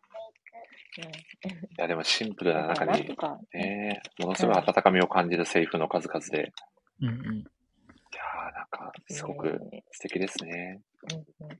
であとうん、ぽっかぽかって本当になんか、ね、ありそうでなさそうでありそうな家族で、でもこんなのって結局漫画じゃんって思う人も絶対読むんでいると思うんですけど、まあこれ別にネタバレになってもいいから言いますけど、その15、あの、本当に最終巻の本当最終話の、その最後の見開きで、作者が書いてるのが多分この作品で一番言いたかったことだと思うんです。うんそれが、あの、モさんは読むと、こんな場所はどこにでもある、いつでも作れるっていう一文なんですよ。へえ。結局これは漫画だけど夢物語のようで物語あなたにも作れるんだよってことが、多分この先生は言いたかったんだろうなって。ですよね。わあ。もう、もう、とりあえずあの、ポッカポカ読んでみるといいですよ。面白い。面白い。いや、なんか、いやうん、ー、すごいな、こう、なんだろう、こすごいですよね。い、いい、確かありそうでなさそうで、ありそうで、しかも、こんな場所はどこにでもある、いつでも作れるって、最後にこう、そっと伝えてくれるのもまた、なんか素敵ですよね。ね、しかもあの、誰でもじゃないんですよ。いつでもなんですよ。おー。あの、取り戻せるよってことなんですよ。もし何かあっても。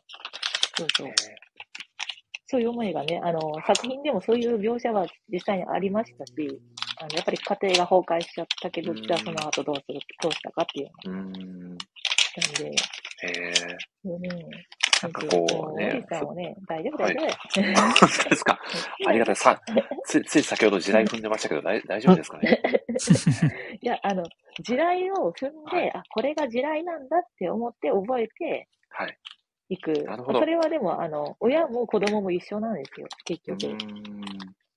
例えば、あの、やっぱ子供にははい誤飲をしないように気をつけなきゃいけないけど、うんまあ大丈夫でしょと思ってたら、子供がブロック飲み込みそうになったとか。あ、ここが地雷だったんだって、こ案外こういうものでも子供は口に入れちゃうんだなとか、そういうことを、あの、しないでしょって思ってて、甘い予測、あ、これはじゃあ甘い予測だったんだとか、そういうのを、まあ、やっぱり命に関わることはね、本当に気をつけなくてはいけないですけど、まあ、普通、これがよく、良かった、これが悪かったとか、本当に子供の中に地雷と正解があるから、うーん。それを覚えていきながら、親も親になっていくっていう感じかな感じかなわかんないけどね。いや、でも刺さりますね。いやーでもだんだん本当に親になっていくんだなって、改めて感じましたね、杉浦さんのお話で。うそれならよかった。ねこう最初からこう、変にかっこつけて100点求めに行かなくてもいいのかなみたいな、なんかそんな、ちょっと気持ちがうん軽くなったような、はい、うん思いですね。いやー杉浦さんありがとうございます。え、これ、え、これ、森さんの奥さん聞いてんのかな？それが気にな。あの、リアリアタイではないと思いますけど、あの、多分アーカイブでは聞,、聞くんじゃないですかね。聞くんじゃないですかね。聞くんじゃないですかね、多分。よかったな、結構。はい。いや、でもこれだけ、いろんなアアドバイスをしてくださる方がうん。いるんだっていうことを知ってくれてるだけでもうん、なんかぷすごくプラスになるような、確かはい。に。アカウントとか教えといた方がいいんじゃないですか？いやいや森さんじゃなくて、杉浦さんに直で相談ができる。いや、でもね、いや、でも全然。可能性ありますし、なんなら、まあまあ近いんで普通に会ってたりする可能性だったりです はい。行くよ、行くよ。いや、全然いいですね。ちょっと、いや、でもそんな感じでね、もう本当に、なんだろうな。いろいろこう、ね、自らの体験だったりをお伝えしてくださる場があるのは、めちゃくちゃありがたいことなので、今日は本当に雑談会開いてよかったですね、澤さん。よかったですね、じゃないね、澤さん。よかったですよね。えはいえそう。そう思いますね。よかったですね。よかったですよね。いや、はいここで宮尾さんにもぜひ、子育てに刺さる、キャプテン翼からの名言をぜひ一ついただきたい ぜひお願いできますか？キャプテン翼の名言で子育てに、まあ、子育て、まあまあ、あある意味、こう、ね、育成、育成漫画でもあるじゃないですか、キャプテン翼さん。ああ、なる育ほど。成漫画。そうですよ。育成漫画ってある育成ものでもあるんでそれで言う。とやっぱりロベルト・ノートの話とかしますか？いや、やめなさい、やめ あもういや、もう、宮尾さんがもうチョイスされたものであれば何でも。そうですね。やっぱりあの、はいサッカーと多はい分その子育て一緒で、あの、はい。まあ、その名言といえば、サッカーは自由だっていうので、いやー前にドリブルしても後ろにドリブルしてもいいっていうのと同じだと思う。え同じなんですかね？笑笑っちゃってるじゃないですか、皆さん。あ、杉浦さんが聞いてしまった。あ、本当だ。杉さんが離脱してしまいましたね。後ろにドリブルしちゃった感じですかね、杉さん。そうですね自由ですね。、自由ですね。あ本当ですかど一体どやっこがぱ杉さんお時代だったの？子さんを見ててもやっぱり自由だなっていうのが。ああ、いや、でも本当そうですよね。やっぱり子育ても、いろこう、変に型にはま、はめなくてもいいんだよというか、もうそれぞれの家庭に合った形があるんだよっていう。確かに、すごい素敵ですね。いやー、杉さんがアプリが落ちました。あ、そうだったんですね。このそっと招待をそっと押しておきますね。お、ドローンします？寝かしつのためにどうします？承知いたしました。いや、もうちょっともう、ね、いい感じで弾いていただいて、本当に杉浦さん、素敵なお言葉をいくつもね、頂戴して、本当に、あの、ありがたかったです。また、引き続きよろしくお願いします。ありがとうございました。おやすみなさい。いやありがとうございました。この3人で大丈夫なんですか？大丈夫なんですかね このテーマ変えないとどんどん悪い方向行きますよ。そうですね。あ、そう、子育て漫画なんか考えてたんですよ。おさっきの 話の流れで。いいですか？で何がいいかな。なってはい。思ったんですけどもはい、あんまりたさすがにはい。子育て漫画って読んでないなって気づいて、ちょっとテーマと違うかもしれないんですが、全然です。はい。もう森さんも読まれてるかもしれないんですけれども、あの、働かない二人とかがいいなと思って。あー、いや、僕、がっつりとはちょっと読んだことなかったですね。ああ、そうですか。はい。すごく、あの、さっきすげえめちゃくちゃ厳しい、なんか、秀幸のエレンの言葉を紹介しつつ、めちゃくちゃ緩い漫画を紹介するんですけれども。落差がすごいですね。あの、働かない二人ってあの、えっと、まあ、そのタイトルの通り、ニートの兄と妹とその周りの人たちとの交流を描いた作品で、まあ、ギャグ、ギャグ系の作品で、こう、すごくこう、なんだろう、あの、気負わずにリラックスして読める漫画の作品なんですけれども、うんうん。まあなんでおすすめかっていうと、やっぱり、あの、親が子供をコントロールするとか無理だよねって すごく思うんで、よくまあ子供とかできたらおそらく多分なんかこう将来こういう風にしたいとか、うんうんうんすごく、あの、気を張っちゃったりとかするかもしれないんですけれども、まあ言うてもそう思い通りにはいかないよねみたいな ところがあるんじゃないかなと思うんで、まあこのぐらいの気軽さでうん行った方がいいのかなっていうので紹介しました。いやーありがとうございます。いや、そうなんですよ。どうしても、やっぱり気負っちゃうんですよね。うん。うん。だから、こう、ちゃんとしないといけないとか、まあ、仕事も育児も、うね。んうん。でも、もともと自分のリソースって限られてるのに、両方100そうですね点取ろうとして、結局どっちもうんガタガタになっちゃうみたいな、正直今、結構それに近いようななるほど。ところも気持ち的にあったりするので、うんうん。いや、もう本当に、あ、そういうふうなこと言ってもらえると、ちょっと気持ち的にもすごく助かるというか、いや、みおさん、本当にありがとうございます。いい。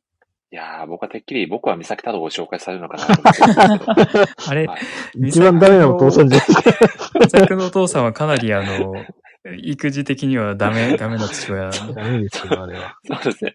あの、であの、転入の手続きを子供にさせますからね、子供に。太郎、手続きしてこいとかっていう、とんでもない親父なので。まあ、まあ、ただ、そ、こうかこうか、美咲のスペックはすごいことになってますからね。そうですね。めちゃくちゃ、そんな美咲くんがめちゃくちゃ、あの、父親思いのいい子供が育ってるっていうので、あれはもう奇跡というか、反面教師というか、いや、そうそう、あれは、あれは本当、あれは狙ってやっちゃいけないパターンのやつですよね。そうですね。美咲くんが本当すごすぎたっていう。そうですね。うん、まあ、本当にでも、一つ言えるとすれば、こう、たくさん転校経験を重ねる中で、ものすごいコミュニケーション力は育あんでいってたのかなっていうのはありますよね。確かに。いやー、なんで働かない二人と、僕は三崎太郎、おすすめということで、ありがとうございます。これちょっと熟読しないといけないやつですね。そうですね。はい。僕は三崎太郎も、もうなんならもう全然持って何度も読んでますけど、改めて、はい。皆さんの提言があったので、ちょっと改めてね、そういう視点でも読ませていただこうと思います。い。や、皆さん、お忙しい中、本当にありがとうございました、今日も。ないです。ということで、またあの、ぜひね、ビジネス的観点から、ちょっとね、アドバイス、ね、いただければと思っておりますので、いいはいはい。何か、最後に、語っておきたいこととかあれば、澤さんに何かおお話ししたいこととかございませんか？いや、でもちょ今日、あ、でも今日聞いてて、ブルージャイアントの映画めちゃくちゃ見たいなって。そうなんですよ。いや、絶対これ、うん宮尾さんも絶対た楽しめるやつというか、ハマると思うんで、ああ、ですよね。うんこれはもうぜひ、また見ていただいて、感想をお聞きしたいなと思ってますので、了解です。ぜひですね、はい。1次会ぐらいのブルージャイアント会でぜひサプライズお待ちしておりますので、はい。開催決定してるんですね。い。もうそれはもうやりたいな。ぜひ、澤さんもぜひ読んでいただいて、いやもう本当好きなライターさんめちゃくちゃ多いと思うんですよね、この作う品も。ん。なので、こちらも本当に、この作品こそちょっとビジネス的観点からもかなり語れるんじゃないかなと、こうチームの作り方というか、うんうんうん確かに。がそんな観点でもぜひ宮尾さんには語っていただきたいなとうん思ってますので、引き続き、はい、今年もちょっと時代踏まない程度のラジオもね、放送していきたいと思いますんで、そうですね。はい。そしてラジオをお届けしてまた時代踏むみたいなパターンもあると思うんですけど、確かに。まあ、それはそれでね、まあ、ちょっとね、足腰鍛える意味も含めてやっていこうと思いますんで。いや、ということで皆さん本当に本当に今日はありがとうございました。いえこちらこそありがとうございまはい。した。ありがとうございました。ではでは、皆さんでした。失礼させていただきます。はい失礼しますありがとうございます。いや、どうですか、澤さん。皆さんのえ素敵なコメントをたくさんいただいて、ねありがたいですね。いや、すごいですね。やっぱりうんまあなんか、振り返りのたびに言ってますけど、はい。やっぱりなんかこう、森さんがやってきたことがなんか、ちゃんとこう還元されてるというか、あうん。だってね、漫画の話しつつ、なんか子育てにいい作品ありますかって、あ、はい。今日飛びで初めて喋った人になんか聞けないじゃないですか。確かに聞けないですよね。うん。森さんのこと分かってて、なんかこういう作品いいですうよとかーん。いうのが、いや、そうですよね。うんこれもこれまで続けてきたね、うん関係性があるからこそね、そうそうそう。そんな話もしていただけるっていうことで、結構パーソナルなね、うん部分でもありますもんね、こういう。話って。そう。で、まあ、僕みたいに何の役にも立たない人もいれば、そんなことないですよ。えー子育てという点ではね。いや、でも僕、でも僕がえー延々と出てるから、はい。こういう場があったりするわけで、なんか、なんか相互にこうね、いろんな部分で役に立ってたり、役に立ってなかったりするんで、なんか、それもまたいいなって思いますね。いや、この、ここは、でもそれはそれで本当に、うんうん。なんだろうな、本当に僕にとってはとても貴重な大切な時間なので、本そうそうそう。うんうん。当に皆さん関わっていただくことがでどれだけありがたいかという話ですよね。や僕はブリーチを渡すことしかできないんで、いや、森さんのお子さんにはね。いやありがたいですね。英才教育ですね。ブリーチ英才教育。そうそうそう。いやいいですね。ででも僕もいいいタイミングで強い言葉を、もし息子が使い始めたら、あのセリフを書こうと思います。はい。そして、澤さんちょっとこれ、もしよければなんですけど、ぜひ、はいもう子育てにも通じるブリーチの名言なんてものをぜひ、え？これ？ちょっと事前にものお父さんの言っといてもらったら、ええ、事前に言っといてもらったら、すごい調べてな、ちょっと。でもそんな、そんな、もう全然ガチガチじゃなくていいので、今のちょっと表紙を、表紙を眺めて。表紙を眺めてるんですね。ええ表紙がいやこの辺になんインスパイアされてかあったな、みたいな。でもここだえとやっぱり一心あたりですかね、セリフで言うと。どう、どうなんですかね。あー。えどうなんだろう。ちょっと待ってください。はい。そんな澤さんに探していただいている間に、うんあの方がなんと来ていただけるとのことなので、ちょっとそっとご招待をさせていただきますので、ちょっと澤さん、今しばし、セリフを、はい、探していただければと思います。はいえお。これは、この、お世話になっております。あー、みっちーさんお世話になっております。お世話になっております。お世話になっております。みっちーさん、お久しぶりです。よろしくお願いいたします。久しぶりです。お願いします森さんおめでとうあーありがとうございまます。す。おめでとうございます。えーそして、澤さんもおめでとうございます。僕はな、あなんですか？僕は何ですか？え？今日で42回目のもしラジオご登場おめでとうございます。あ、そうなんですか。はい。ありがとうございます。ちょうど死神ですね。いいですね。確かに。最高ですねち。ょうど死神。ち ちょうど死神って 何なんですか？それだけね。ドラゴンボールの関数じゃないですか。あ、本当ですね。願い叶うんじゃないですか、澤さん今日。マジっすか。何か願っときますか？そうっすね。いや、ちょっとここで言わない方がいいやつですね。お言わない方がいいやつなんですか？なんだろいう気になっちゃいますね。後で、後で DM しますわ。そんな、マジの DM やつ DM 案件なんですマジのやつですね。ちょっと、ぜひ、DM お待ちしております。では、みっちーさん。早速ですね。はい。やはりみっちーさんも、はい。やっぱり子育てにね、はいいろいろと、こう、ご経験も終わりだと思うので、素敵なアドバイスだったり聞けるんじゃないかなと思いまして、はい。はい。アドバイス。どうでしょそうですね。マウント取っていきますか、これね。う。お、マウント案件ですか？これは、また目の前に時代が。マウント案件でした。いや、でも、あー森さん大丈夫ですよ。本当に。本当ですか？私、あの、ちょっと、そうですね。漫画、あの、おすすめ子育て漫画？うんうん。あのお、早速、はい。いいんですか？いや。はい。ああ、そっか。何から話せばいいですか？アドバイス？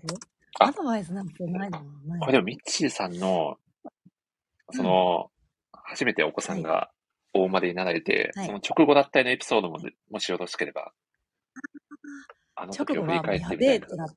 あはい。やべえ。やべえってなったんですね。やべえってなりました。皆さんすごいなと思って、私相当なマリッジブルー、マリッジブルーじゃないな。はい。マタニティブルー来ましたよ。お産んでから。なるほど。やべえってなって。すいません、ちょっとぼ 僕だけかもなんですけど、結構みちさんやべえってなってるイメージがなんとなくあったんですけど、はい。それを上回るやべえっすという、マジで？マジ やべえっすってことだったんですね。で、はい、そう。本当になんかもう、あ、今までみたいな生活、もう戻ってこないんだ、みたいになっちゃって。あー、やはり、なんか、そっか、もう一人で自由に外で歩けないみたいな気持ちになっちゃって、実際そんな別にそんなことないんですけど、なんかこう、ね協力し合ったらそれはうんやれないことはないですうよ。ーん。でも、なんかちょっとこう、そういう気持ちになっちゃう気持ちすごくはい。わかりますと、またこれ時代かもしれない。でも、ちょっとなんか 今日はうかつに喋れないな。いや、でも、はい。ねえ、あの、夫婦関係なくそうだと思います。うーん。持っていくものが増えるってことは、またね、プレッシャーにもなるし、うーん。と思って、なんか、妊娠中は息を言おうとしてたんですよ。はあ、はあ、なんかすごい、お腹動くし、可愛いみたいな。お動ける、健康だったんで、妊娠中、はい特に。問題なく。でも、生まれてからのことってあんまり考えてなくて、なんあかないんだろうなとか、よだれかけ作っちゃうかなみたいな、すごい楽しみにしてて。結構そのポジティブというか、明るい話題だけがこう、ポンポンポンポン出てるような状態だったんですね。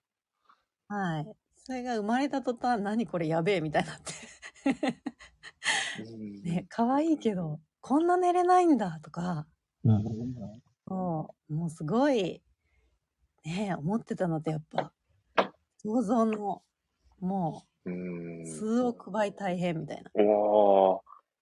で、やられちゃった感じありますね。いやー、でも、これね、あれなんですよね。あの、すごく喜ばしいことじゃないですか。お子さんが生まれることって。は僕も結婚してから結構長年、その、うん、うん。あのー奥さん誕生するまで結構時間がうん。空いてたので、すごい喜ばしいことのはずなのに、なんかこう大変なことの方が頭を埋め尽くしちゃうみたいな時があって、なんかそこに自己嫌悪じゃないですけど、ああ、ななんかそういう気持ちに苛まれて、うーってなっちゃうっていうのは、正直あったので、でねななんかそういう気持ちなのかなと、みっちーさんもだったのかななんてことを想像しました。そう。そうですよね。そう、すごい嬉しいことなんでね。うーん。なんか、他の人は、なんかすごい上手にできてるように見えて、うんうんそう。え、大変なの私だけみたいに思っちゃったりとか。ああ、なんかみんなうまくできてるのに 自分だけみたいな気持ちになっちゃうのありますよね。まずね、うーんあんな比べることじゃないんですよね。いやー、そうなんですよね。そういう時ありましたね。い今やーはね、はい。可愛くて可愛くて仕方ないっていう感じですね。でもその今も、ね、すごい。今そういう感想が心から出てるみちさん、本当になんか素敵な子育てライフを送ってきたんだなって、澤さん感じませんか？そうですね。なんかよくお子さんのね、今好きなものとかも聞きますしね。いや、そしてお子さんまたね、好きなキャラクターだったりとか結構渋いんですよね。そうですね。いやもう本と、当に、シュールなま。そうですね。漫画英才教育が、最近は誰がお気に入りなんですか？はい。ああ、そうですね。最近、下は、下の子はずっとナルト見てますおね。ーナルトに、あの、お年玉でナルト全部買って。めちゃくちゃいいですね、使い方が。はい最高の使い方ですね。はい。キャベツがいかなかったか。そうね。いや、違う、そういうことじゃない。さて、ちょっと今、自分でも思ってなかったところから出ちゃいました、ね。怖い怖い。い反射はい。ってますね。やーななはい。るほはい。そんな感じかな。ど。もう、なんか、本当にあれですよ。なんか今、いや、いやっちゃいけないこといっぱいやったし、もう、ダメダメでここまで行きましたけど、でも、なんか、あれですよ。うん愛されるよりも愛したいぜ、マジでって感じですよ。おーっ子供たちと、キンキキッズですね。なるほど。マジで愛したいってこういう気持ちなんだ、みたいな。いやー、ということはもう、みっちーさん的にはもう、今、奥さんに対してはもう愛の塊のような気持ちで接しているっていうことですね。曲名ばっかり出てくる。いやー、いやでもこれ、澤さんも続曲ばっかり出てくる。えいや、でも澤さんもきっと続いて、近畿縛りでなんかいいいや、出ないですよ、そんな。近畿縛り。近畿縛りって何なんですかね。聞かないとわかんないですよ。そうですよね。最高ですね。うまくつなげるなと杉浦さんが、いや、僕、これが楽しくてラジオやってるところですからね。はい。今、ガラスの少年育ててるんです。ガラスの少年育ててるんですその少年育てて。そうや。いや、でもちょっとガラスの少年だったら、ね、ちょっと危なっかしいんで、ジェットコースターとか乗せなさそうですよね。ですよね。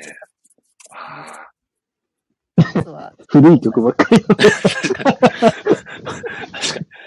初期の曲ばっかりじゃないですか。僕の中の今、近畿の一番熱かった時代の曲がから引っ張ってきてるんで、そんな感じになっちゃってますが。うん、いやそんな、いや、でもいいですね、本当に。でも本当に今が一番すごくいいですって言える人生って本当に最高だなって思ってるので。うん。よかった。いや、そうですね。やっとここまで、まだですけど。いや、でも本当になんか先輩、先輩、子育ての先輩としても尊敬してます。とんでもございません。もう、やっちゃいかんこといっぱいありましたから、私。いや、でも、いや、ちょっとだけ知ってますよ。あの、あれですよね。学校で部活の後輩殴っちゃったりとかですよね。そうですね。はい。あのー、歯折っちゃね、そうそうそう。そうですよね。殴り込みに体育館に行っちゃったりとかしてすみませんでした。え、本当なんですか？いや、いやでも、まあまあでも本当に、でも歯をいただいてからのミッチーさんはもう本当に構成してたんで、澤さん、今は大丈夫です。なるほど。そうです、ね。はい。はい。大丈夫です。はい。うん。はい。はい。またあの、もしまたね、今後どっかでお会いできる機会があったら僕、ポカリ差し入れに行こうと思ってますんで。はい。ありがとうございます。任してください。缶のやつで。缶のやつで、缶のやつですね。わかりました。ちょっと探してきます。はい。はい、か、か、買ってきます。はい。缶が、前とこから言いたい。はい。あ、全部抱きしめてミルクあげなかった杉内さんがいい感じのコメントを。なるほこれもまた近畿芝居ですね。最高ですね。古い、古い方。そうなんだ。古い方。そうなんですよ。いやー。そうですね。君が泣くのなら君が笑うまでって話ですよね、杉内さん。いやー、いいですね。え、ちなみにミッチーさん、どうですか？こう、おすすめ作品ございますか、子育て世代に送りたい。おはい。ございますよ。教えていただいてもよろしいですか？え？あれですよ。森さん大丈夫だって言ったのは、はい。あわし読んでるから、大丈夫。ああ。森さんはあわしを読んでるから、大丈夫です。か、大丈夫だったんですね。いや、もう完全にそうです、ねもうクリアになりましたね。視界開けました。はい。あ、創世遊戯もね、はい。そうですね。あのー、創世遊戯も。おー、そうですね。あのー、双子が双子だったらっていう話ですか？どどういうことですか？どういうことですか？どういうこと？ですかいいかもしれないですよ。なるほど。競争させてね。あ、競争させて。なるほど。はい。競争社会ですもんね。そうですよね。キリンみたいにね、喧嘩から、喧嘩からわけわかんなくなる。これは、え、ちなみに、ぼ、僕が感じてる、その、青足読んでるから大丈夫と、もしかしたらミッチーさんの思われてるポイントが、もしかしたらちょっと違うポイントかもしれないので、もしよかったら、ちょっと解説、軽くいただけると嬉しいです。まず、そうですね。はい。えーえーもうあれですね。はい。福田監督の言葉を胸に進めば大丈夫っていうところで、なるほど。いや、わかりましたよ。ミッチーさん。はい。怪我しないようにってことですよね。そうですね。怪我はまず第一。そうですね。怪我するなと、はい。はい伝えますね、子供に。健康うん。そうですね。本当にそこだったんですか？違う違う違う。それは大事だよ。大事だけど。大、大そのですよ。まあまあ、怪我するもんですからね。サッカーは怪我つくもんですからね。そうですよね。で、はい。まあ、一番私が、そうですね、一番青足読んでて、うんうん。なんていうか、ああ、私肩に力入れすぎてた、みたいな思ったところがうんうん。あって、それが、あの、このセリフですごく軽くなったっていうところなんですけど、はい。青足の11巻の、えー、これ、あれですかね、あの、B チームと、あの、立花くんが入ってたチームと戦って、うんうんなんか本当に最後、最後というか途中休憩のところで、うんもう勝てるかどうかみたいな。で、のぞみコーチがこう、話し合いするんですけど、そこでコーチがその自信がないと。うんうん。あの、福田監督と喋るんですけど、私はお前のように強くないから、福田って言って、自信がないって言うんですけど、何をすべきなのか悩むばかりでっていう。で、弱音をこぼしたときに、福田監督が、あの、選手たちは未熟だって。で、そして、俺たちも未熟だって言うんですけど、うんうんうんもうまさに、あの、親子もそうですよね。本当うん。どっちも未熟な存在なので、うん。なんか、そう思ったら、なんかこう、親だからって何でもできるわけじゃないし、親になった。そう、なんかしてあげなきゃとか、うんうん。こうやってあげなきゃみたいな、つい肩に力入っちゃうんですけど、うんそんなことなくて、うんなんていうか、肩の力抜いて一緒に成長していこうって思って楽しんでいけば、それでいいなって今すごい思います。わあ、はい。いやー、いいセリフ。どうしてもこう、ね、肩に力入っちゃいますよね。こう、生まれたてだったり、最初の頃って。そうですよね。でもね、経験者のミッチーさんがそう言ってくださると、本当に、あ、でもそうやってね、こう、肩肘張って無理して、なん、あれやろう、これやろうって思わなくてもいいのかなって、すごく今、肩の荷が取れたような気持ちになりましたね。本当に、福田監督いいこといっぱい言ってるんで、それをもう、子育てに転用すればもう、バッチリ OK ですよ。ありがとうございます。そして、リリーさんが子育てにも俯瞰の視点を取り入れろって話ですね、とコメントくださってますね。そうですね。これはそういうことですよね、ミッチーさん。本当にそうなんですよ。なんか、親って、はい。私もそうだったんですけど、なんかしてあげたなきゃとか思うんですけど、うん子供からしたら、絶対クソ迷惑なんですよ。多分。いやー、今日結構クソって単語が結構飛び交ってる感じもします。はいなるほどですね。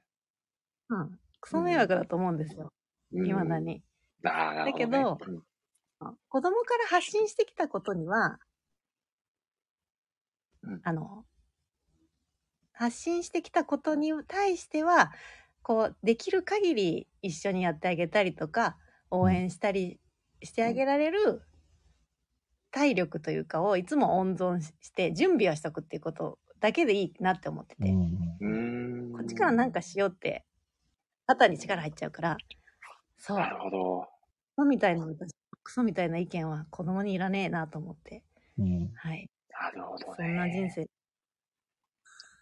いや、でもこれはミッチーさんも需要の怪物説、澤さんありますよね。はい。私な、何もなくていいんだよっていう、そんだけだと思います。いや、本当素敵ですね。そして杉浦さんが肩に力入りすぎて6歳の息子に落ち着きなよって言われましたと、熱いコメントをくださってますね。もう、悟ってますね。ううんん。でも、ここういう親子関係、本当素敵だなって思うんですよね。こうちょっと親子逆転してるじゃないですけど、なんかそんなやりとりすごくいいなって思っちゃうんですよね。うんいや、なんか本当素敵な関係性をうんうんうんお子さんと築けてるからこそなんだろうなって。まあ、それが本当に落ち着いてほしいみたいな状況だったのかもしれないですね。ちょっとわかんないですけど、ね。いいですよね。いや、そして、どはい、どうですか？みちさん、その他何か、僕がですね、青足の福田監督のセリフで思ってるのは、あの、これ以前宮尾さんもす好きなセリフでご紹介されてた記憶があるんですけど、あの、自分で掴んだ答えなら一生忘れないっていうセリフを福田監督がう。ん、これもまさに子育てに通じるお話なのかなと、こうん。う、ね、こっちからこう、なんか、こう、あれやってこれやってって与えてあげるんじゃなくて、自分でやってみて、ね、自分で覚えるまで、パスやってみせてっていうの、過程がすごく大事なのかなっていうのを、福田監督のセリフからうん学びましたね。うん。うん。そういうとこありますね。ありがとうございます。あ、皆さんがコーチングとティーチングのお話ですねと、ミッチーさんもね、コーチングには熱いね、お方ですもんあ、そうですね。ね。ね最近すごい離れちゃってますけど。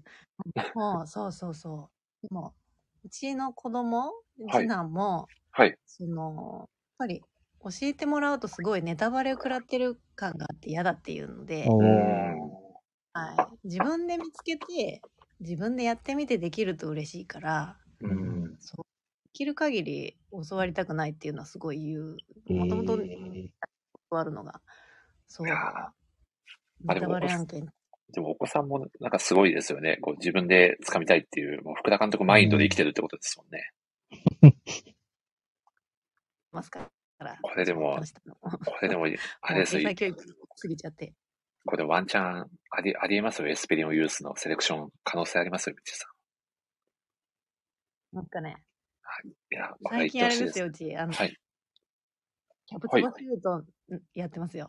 あの、おキャブキャブツバ？バは、はい。足を、足をとにかく高く上げるんだって言って。それはすごい。ああ、でも、ああ、でも素晴らしいですね。形から入るのめちゃくちゃ大事なんで、いいことです。結構きついって、はい。いや、でも、あれ、あれで体幹鍛えてるみたいなとこありますからね。片足を高く上げて。そうはいですね。ねそうです。一本足打法的なことなんですかね。いや、そうなんですよ。そして、シュートを打つタイミングでめちゃくちゃ長いセリフを一息に言って、肺活でも鍛えられるみたいなとこありますからね。はい。まあ、いろんな部位を鍛えることができるんで、はいまあ、。キャプツアーを読んで損になることは一個もないですね。はい。常にトレーニングをされるんですね。まあ、そういう、そういうこと。ですね。いや、そして、そんな僕の、そうです。僕のよくわかんない話もさせていただいたところで、そうそう、澤さんのブリーチ的名言をお聞きしたいなとあ思いまして、いかがですか澤さんどうでしょう？はい。いいですか？あ、ぜひ。あのね、いや、すごい悩んだんですよ。なんか名言みたいなやつの方がいいかなと思ったんですけど、うん。あの、や、やめました。あ、やめたんですね。あのね、うん59巻の一番最初に載ってる話で、はい。あの、アニメでもやってたんですけど、あの、まあイチゴが一回負けちゃった後に、うんうん。なんかその、霊王の修行をするところで、なんかただ飯食ってるだけみたいなところがあるんですよ。で、なんか、イチゴがまあ、悩むんですよね。なんか、みんな、怪我して治してたりとか、修行してるのに、なんか、今、俺がなんか飯食ってるだけでいいのかみたいなことを言うんですけど、それに対してレンジがなんか、怪我も治せねえ、飯も食えねえようなやつが修行したって死ぬだけだっていうふうに言ってて、で、きつい修行なんてのは体が作った先にあるもんだろうがって言ってるんですよ。これを、あの、これをお子さんにと思ったんですけど、あの、モリスさんにも、あの、ぜひ覚えておいていただいて、あの、まず健康に、うん。ああの、子育ても、あの、お子さんもなんか無理しすぎないようーうんん。うに、はい。あの、戦ってばっかりの漫画ですけど、あの、戦い以外も大事だよっていうのがなんか、こそっと思ってたので、ああ、素敵なセリフですね。あの、休養を大事にしてくださうんでもそうですよね。一応自分に対してこう、優しくしてあげるのもまた大事だなって。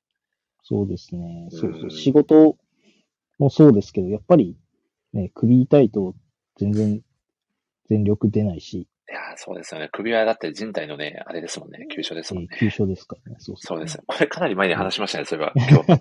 う。冒頭じゃないですか。もうそうでしたね。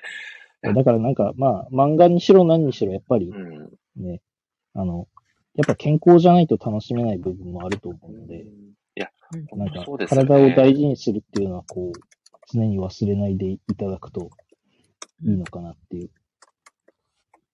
はい。そうですねいや、あとはつ、本当そうですよね。はいあとは強い言葉を使わないよね。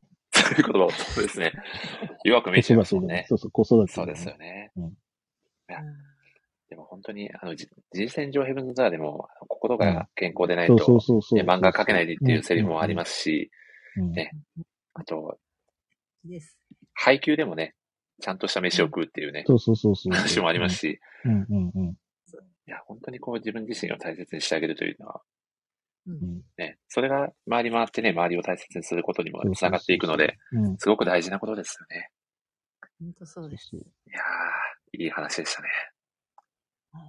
はいいやー、澤さ。ん。お、はい。どうしました？はいみやみちさん。もう一個いいですか？お、ぜひぜひ、キャプツバですか？キャプツバですか？いえ、あすみません、ちょっと、先ほどみちさんキャプツバの話をしてくださったんでちょっとい言い切りさんでしまいました。キャブツバの話もしたいところですけど。あ、、そうだ。あの、これ、はい。はい。れがすごいこの前いいなと思って、なんか今あれですよね。あの、何でしたっけ？育休じゃなくて育業って言うって、なんか政府で決まったみたいな話う。んのところから、あの、えっとですね、これワンオペジョーカーとか書かれてる、はい。宮川聡先生って、あの、二人お子さんいらっしゃるうん漫画家さんで、ワンオペジョーカーって、あ、これもおすすめなんですけど、あの、赤ちゃん化したバットマンをジョーカーが育てるってやつなんですけど、すごい面白くて、それの原作されてる宮川聡先生が、えっ、と、玉ひよで、育業についてのなんかこう、エピソードを募集したやつを、あの、漫画化されたやつがあって、これ夫婦の関係についてすごく書かれてていいなと思って、ちょっと今 URL をここに貼ればいいのでしょうかね。これね、URL 貼れないんですよ。確かスタンド FM。はい。あ、じゃあ、もう僕の DM に直接。あ。ありがとうございます。後で。いや、でも、はいじょ、なんかじょう、うん、あ、どうぞどうぞ、うんみちさん。あのーこの宮川聡先生って結構その、まあ、漫画家さんだし、自宅で、あの、仕事されてるので、育児も本当に奥さんと一緒にされてて、うんうん。はい。あの、育児漫画っていうのも書かれたりするんですけど、はい。そんな先生が言うにはですよ、はい。夫婦でこの育業するってことは、テニスのダブルスと一緒だって言ってて、はい。近い方に球が来たら、その人が取ると。うんうんうんうん。こう、できる方が率先してやればいいと。うんうんこういうことを言ってて、マジそれだって思いました。いや、これは金言ですね。その場その場で、ちょっと読むと、ボールに近い方が拾いに向かい点を取る。それがお互いをサポートすることにつながるんじゃないかなと思っていると書いてらっしゃって、マジですと思いましいや、いいセリフ。いや、でも本当そうですよね。なんかこう、変にこた。う、ねここから先はそっちみたいな変に組み分けするんじゃなくて、もうその時その時で、よりいい体勢で打てる方が打ったらいいよねっていうのは、いや、まさにですよね。うん。え。ねえ。チカが頑張りすぎず、できる方がやればいいっていう。うんいや、本当ですよね。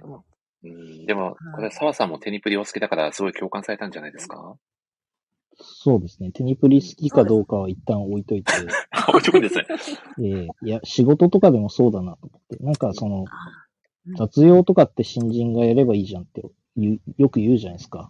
あでも僕別に誰がやっても良くないってすごい思うんですよ。だって気づいた人がやりゃいいんだから。それをなんか俺がやんなくていいやってなってなんか会社が汚くなっていくとかって、うん。なんか、あんまり、いや、なんか自分の会社だって分かってるかなみたいなちょっと思っちゃうことがあるので、あ。それと一緒で、なんか別に、そう、今森下さん言いましたけど、なんかこっから先はあなたの仕事ですよって別になんか決めなくていいところってあるじゃないですか。うんうんうんうん。だからなんか気づいたけどやらないとか、うん。なんかゴミ溢れそうだけどなんか、まあ、まだいけるっしょって言ってなんか無理やり上にポンって永遠に置いてたりとかって、誰のためにもなんないから、なんか別に、俺がやったぞっていう必要もないけど、なんか気づいた人がやって、なんか気づかなかった方がなんか得して、うん。後で気づいた方が嫌な気持ちするんだったら別に言わなくてもいいけど、なんかそっとやっといてあげて、うん。うん相手の人がなんかスッと捨てられるようにってなんかすごい大事だなって思うんですよ。うん。そこってなんかルールにするところじゃないかなって気がするんで、うんうん、なんかそういうお互いへの気遣いじゃないですけど、うんうんうん、なんかそれが別に日常的にできてたらなんか、うんそれが一番いいんじゃないかなって思いますね。うんわあ。本当そうですね。うん。そうですよ。そうですよね。そうですよってなんですか。いや、もうまさにそのことですよね、うんみちさん。本当そのことです。うん。ちょっとそのこと今、リツイートしといたんで、えー、玉ひよ公式の、えー、あ、今私がツイート、リツイートしたんで、それで読んでいただいて。はい。なんか。はい。本当に、あれですね。うん。あれですよ。本当になんか、子供が二人、ね、夫婦二人の時も、まあ、ね、楽しくいいですけど、うんうんうん一人生まれて、お子さん生まれて、なんか、あの、夫婦が、なんか、近づけるための、なんていうの？はい。一緒に子育てをする、本当に共同作業、作業じゃないですけど、うん育児することで、はい。よりお互いが近づけるし、うん思いやれるしうん、仲が深まる、すごくいいチャンスっていうか、いやーだなと思いますね。まあ子育てするの。いや、本当そうですよね。はい。そしてうなれると杉内さんが、ミッチーさんは今日も最高だなと、つぶやいてくださってまいやすね。ー、いやー、ありがとう。いや、でも本当そうですよね。共同作業、そうですよね。まあ、キャプツバで言うとこのスカイダブハリケーンみたいなもんですよね。そうですね。どっちそうそうそう。が下になってもいいみたいな。もうどっちが下になってもいいし、自動に手伝ってもらって、より高く飛べる方が飛べばいいっていう話ですよね。そうそうそうそう。そういうことですよね。義藤君は飛べないけどいいんですか？そうですね。自動のことちょっと考えてなかったですね。大変何失人もい礼いたしました。ますね。自動君かトライ参加にね、手伝ってもらって、ね、やってもらったらいいかもですね。うん。いやー、で、本当に、みっちーさん、本当に、今日も様々な金言をはい。披露してくださってい、や、本当に素晴らしい。いや、でも本当にやっぱり、こう、安心できるなって今日本当に思ったのは、もう、前を歩いてる先輩方がたくさんいらっしゃるので、本当にこう助けになるような言葉をいくつも今日は皆さんが伝えてくださったので、なんかもうこの方向に行けば絶対大丈夫だなっていう安心感のようなものが今日感じられたので、すごくいい時間になりました。みっちーさん、本当にありがとうございます。ああ、こちらこそ、ありがとうございました。ありがとうございます。いやー、大丈夫ですそんなわけで、あ大丈夫です。う ん大丈夫ですか？ありがとうございます。いや、でも大丈夫って言ってくれる、言ってくださることがね、どれほど心強いかっていう話ですよね、澤さん。いや、本当ですよ。ねぼ僕は何の役にも立たないですけど。え。いやいや、何回言ってるんですかそ そんなことないですよ。いやいやそんなことないです。さっきの、本当に健康第一。本当ですね。そうですよ第一です。いや、もう本当首は人体のっていう話から今日はもう、そう澤ですねさんも人間の連発でしたよ。そうですね。なんか、僕は役に立たないですけど、はいブリーチが役に立つんで、困ったら聞いてください。ブリーチは、そんなブリーチの進め方あるんですね。いや、あります。すごいですね。何でもいけるんで、はい。いやー素晴らしいな。で本当に漫画って素晴らしいなっていう話に落ち着きましたね、今日はね。そうですね、本当に。その通りでいすよ。やー、ということで、み澤さん、もう2時間過ぎちゃったんで、そろそろエンディングを迎えようかなと思います。はい。はい。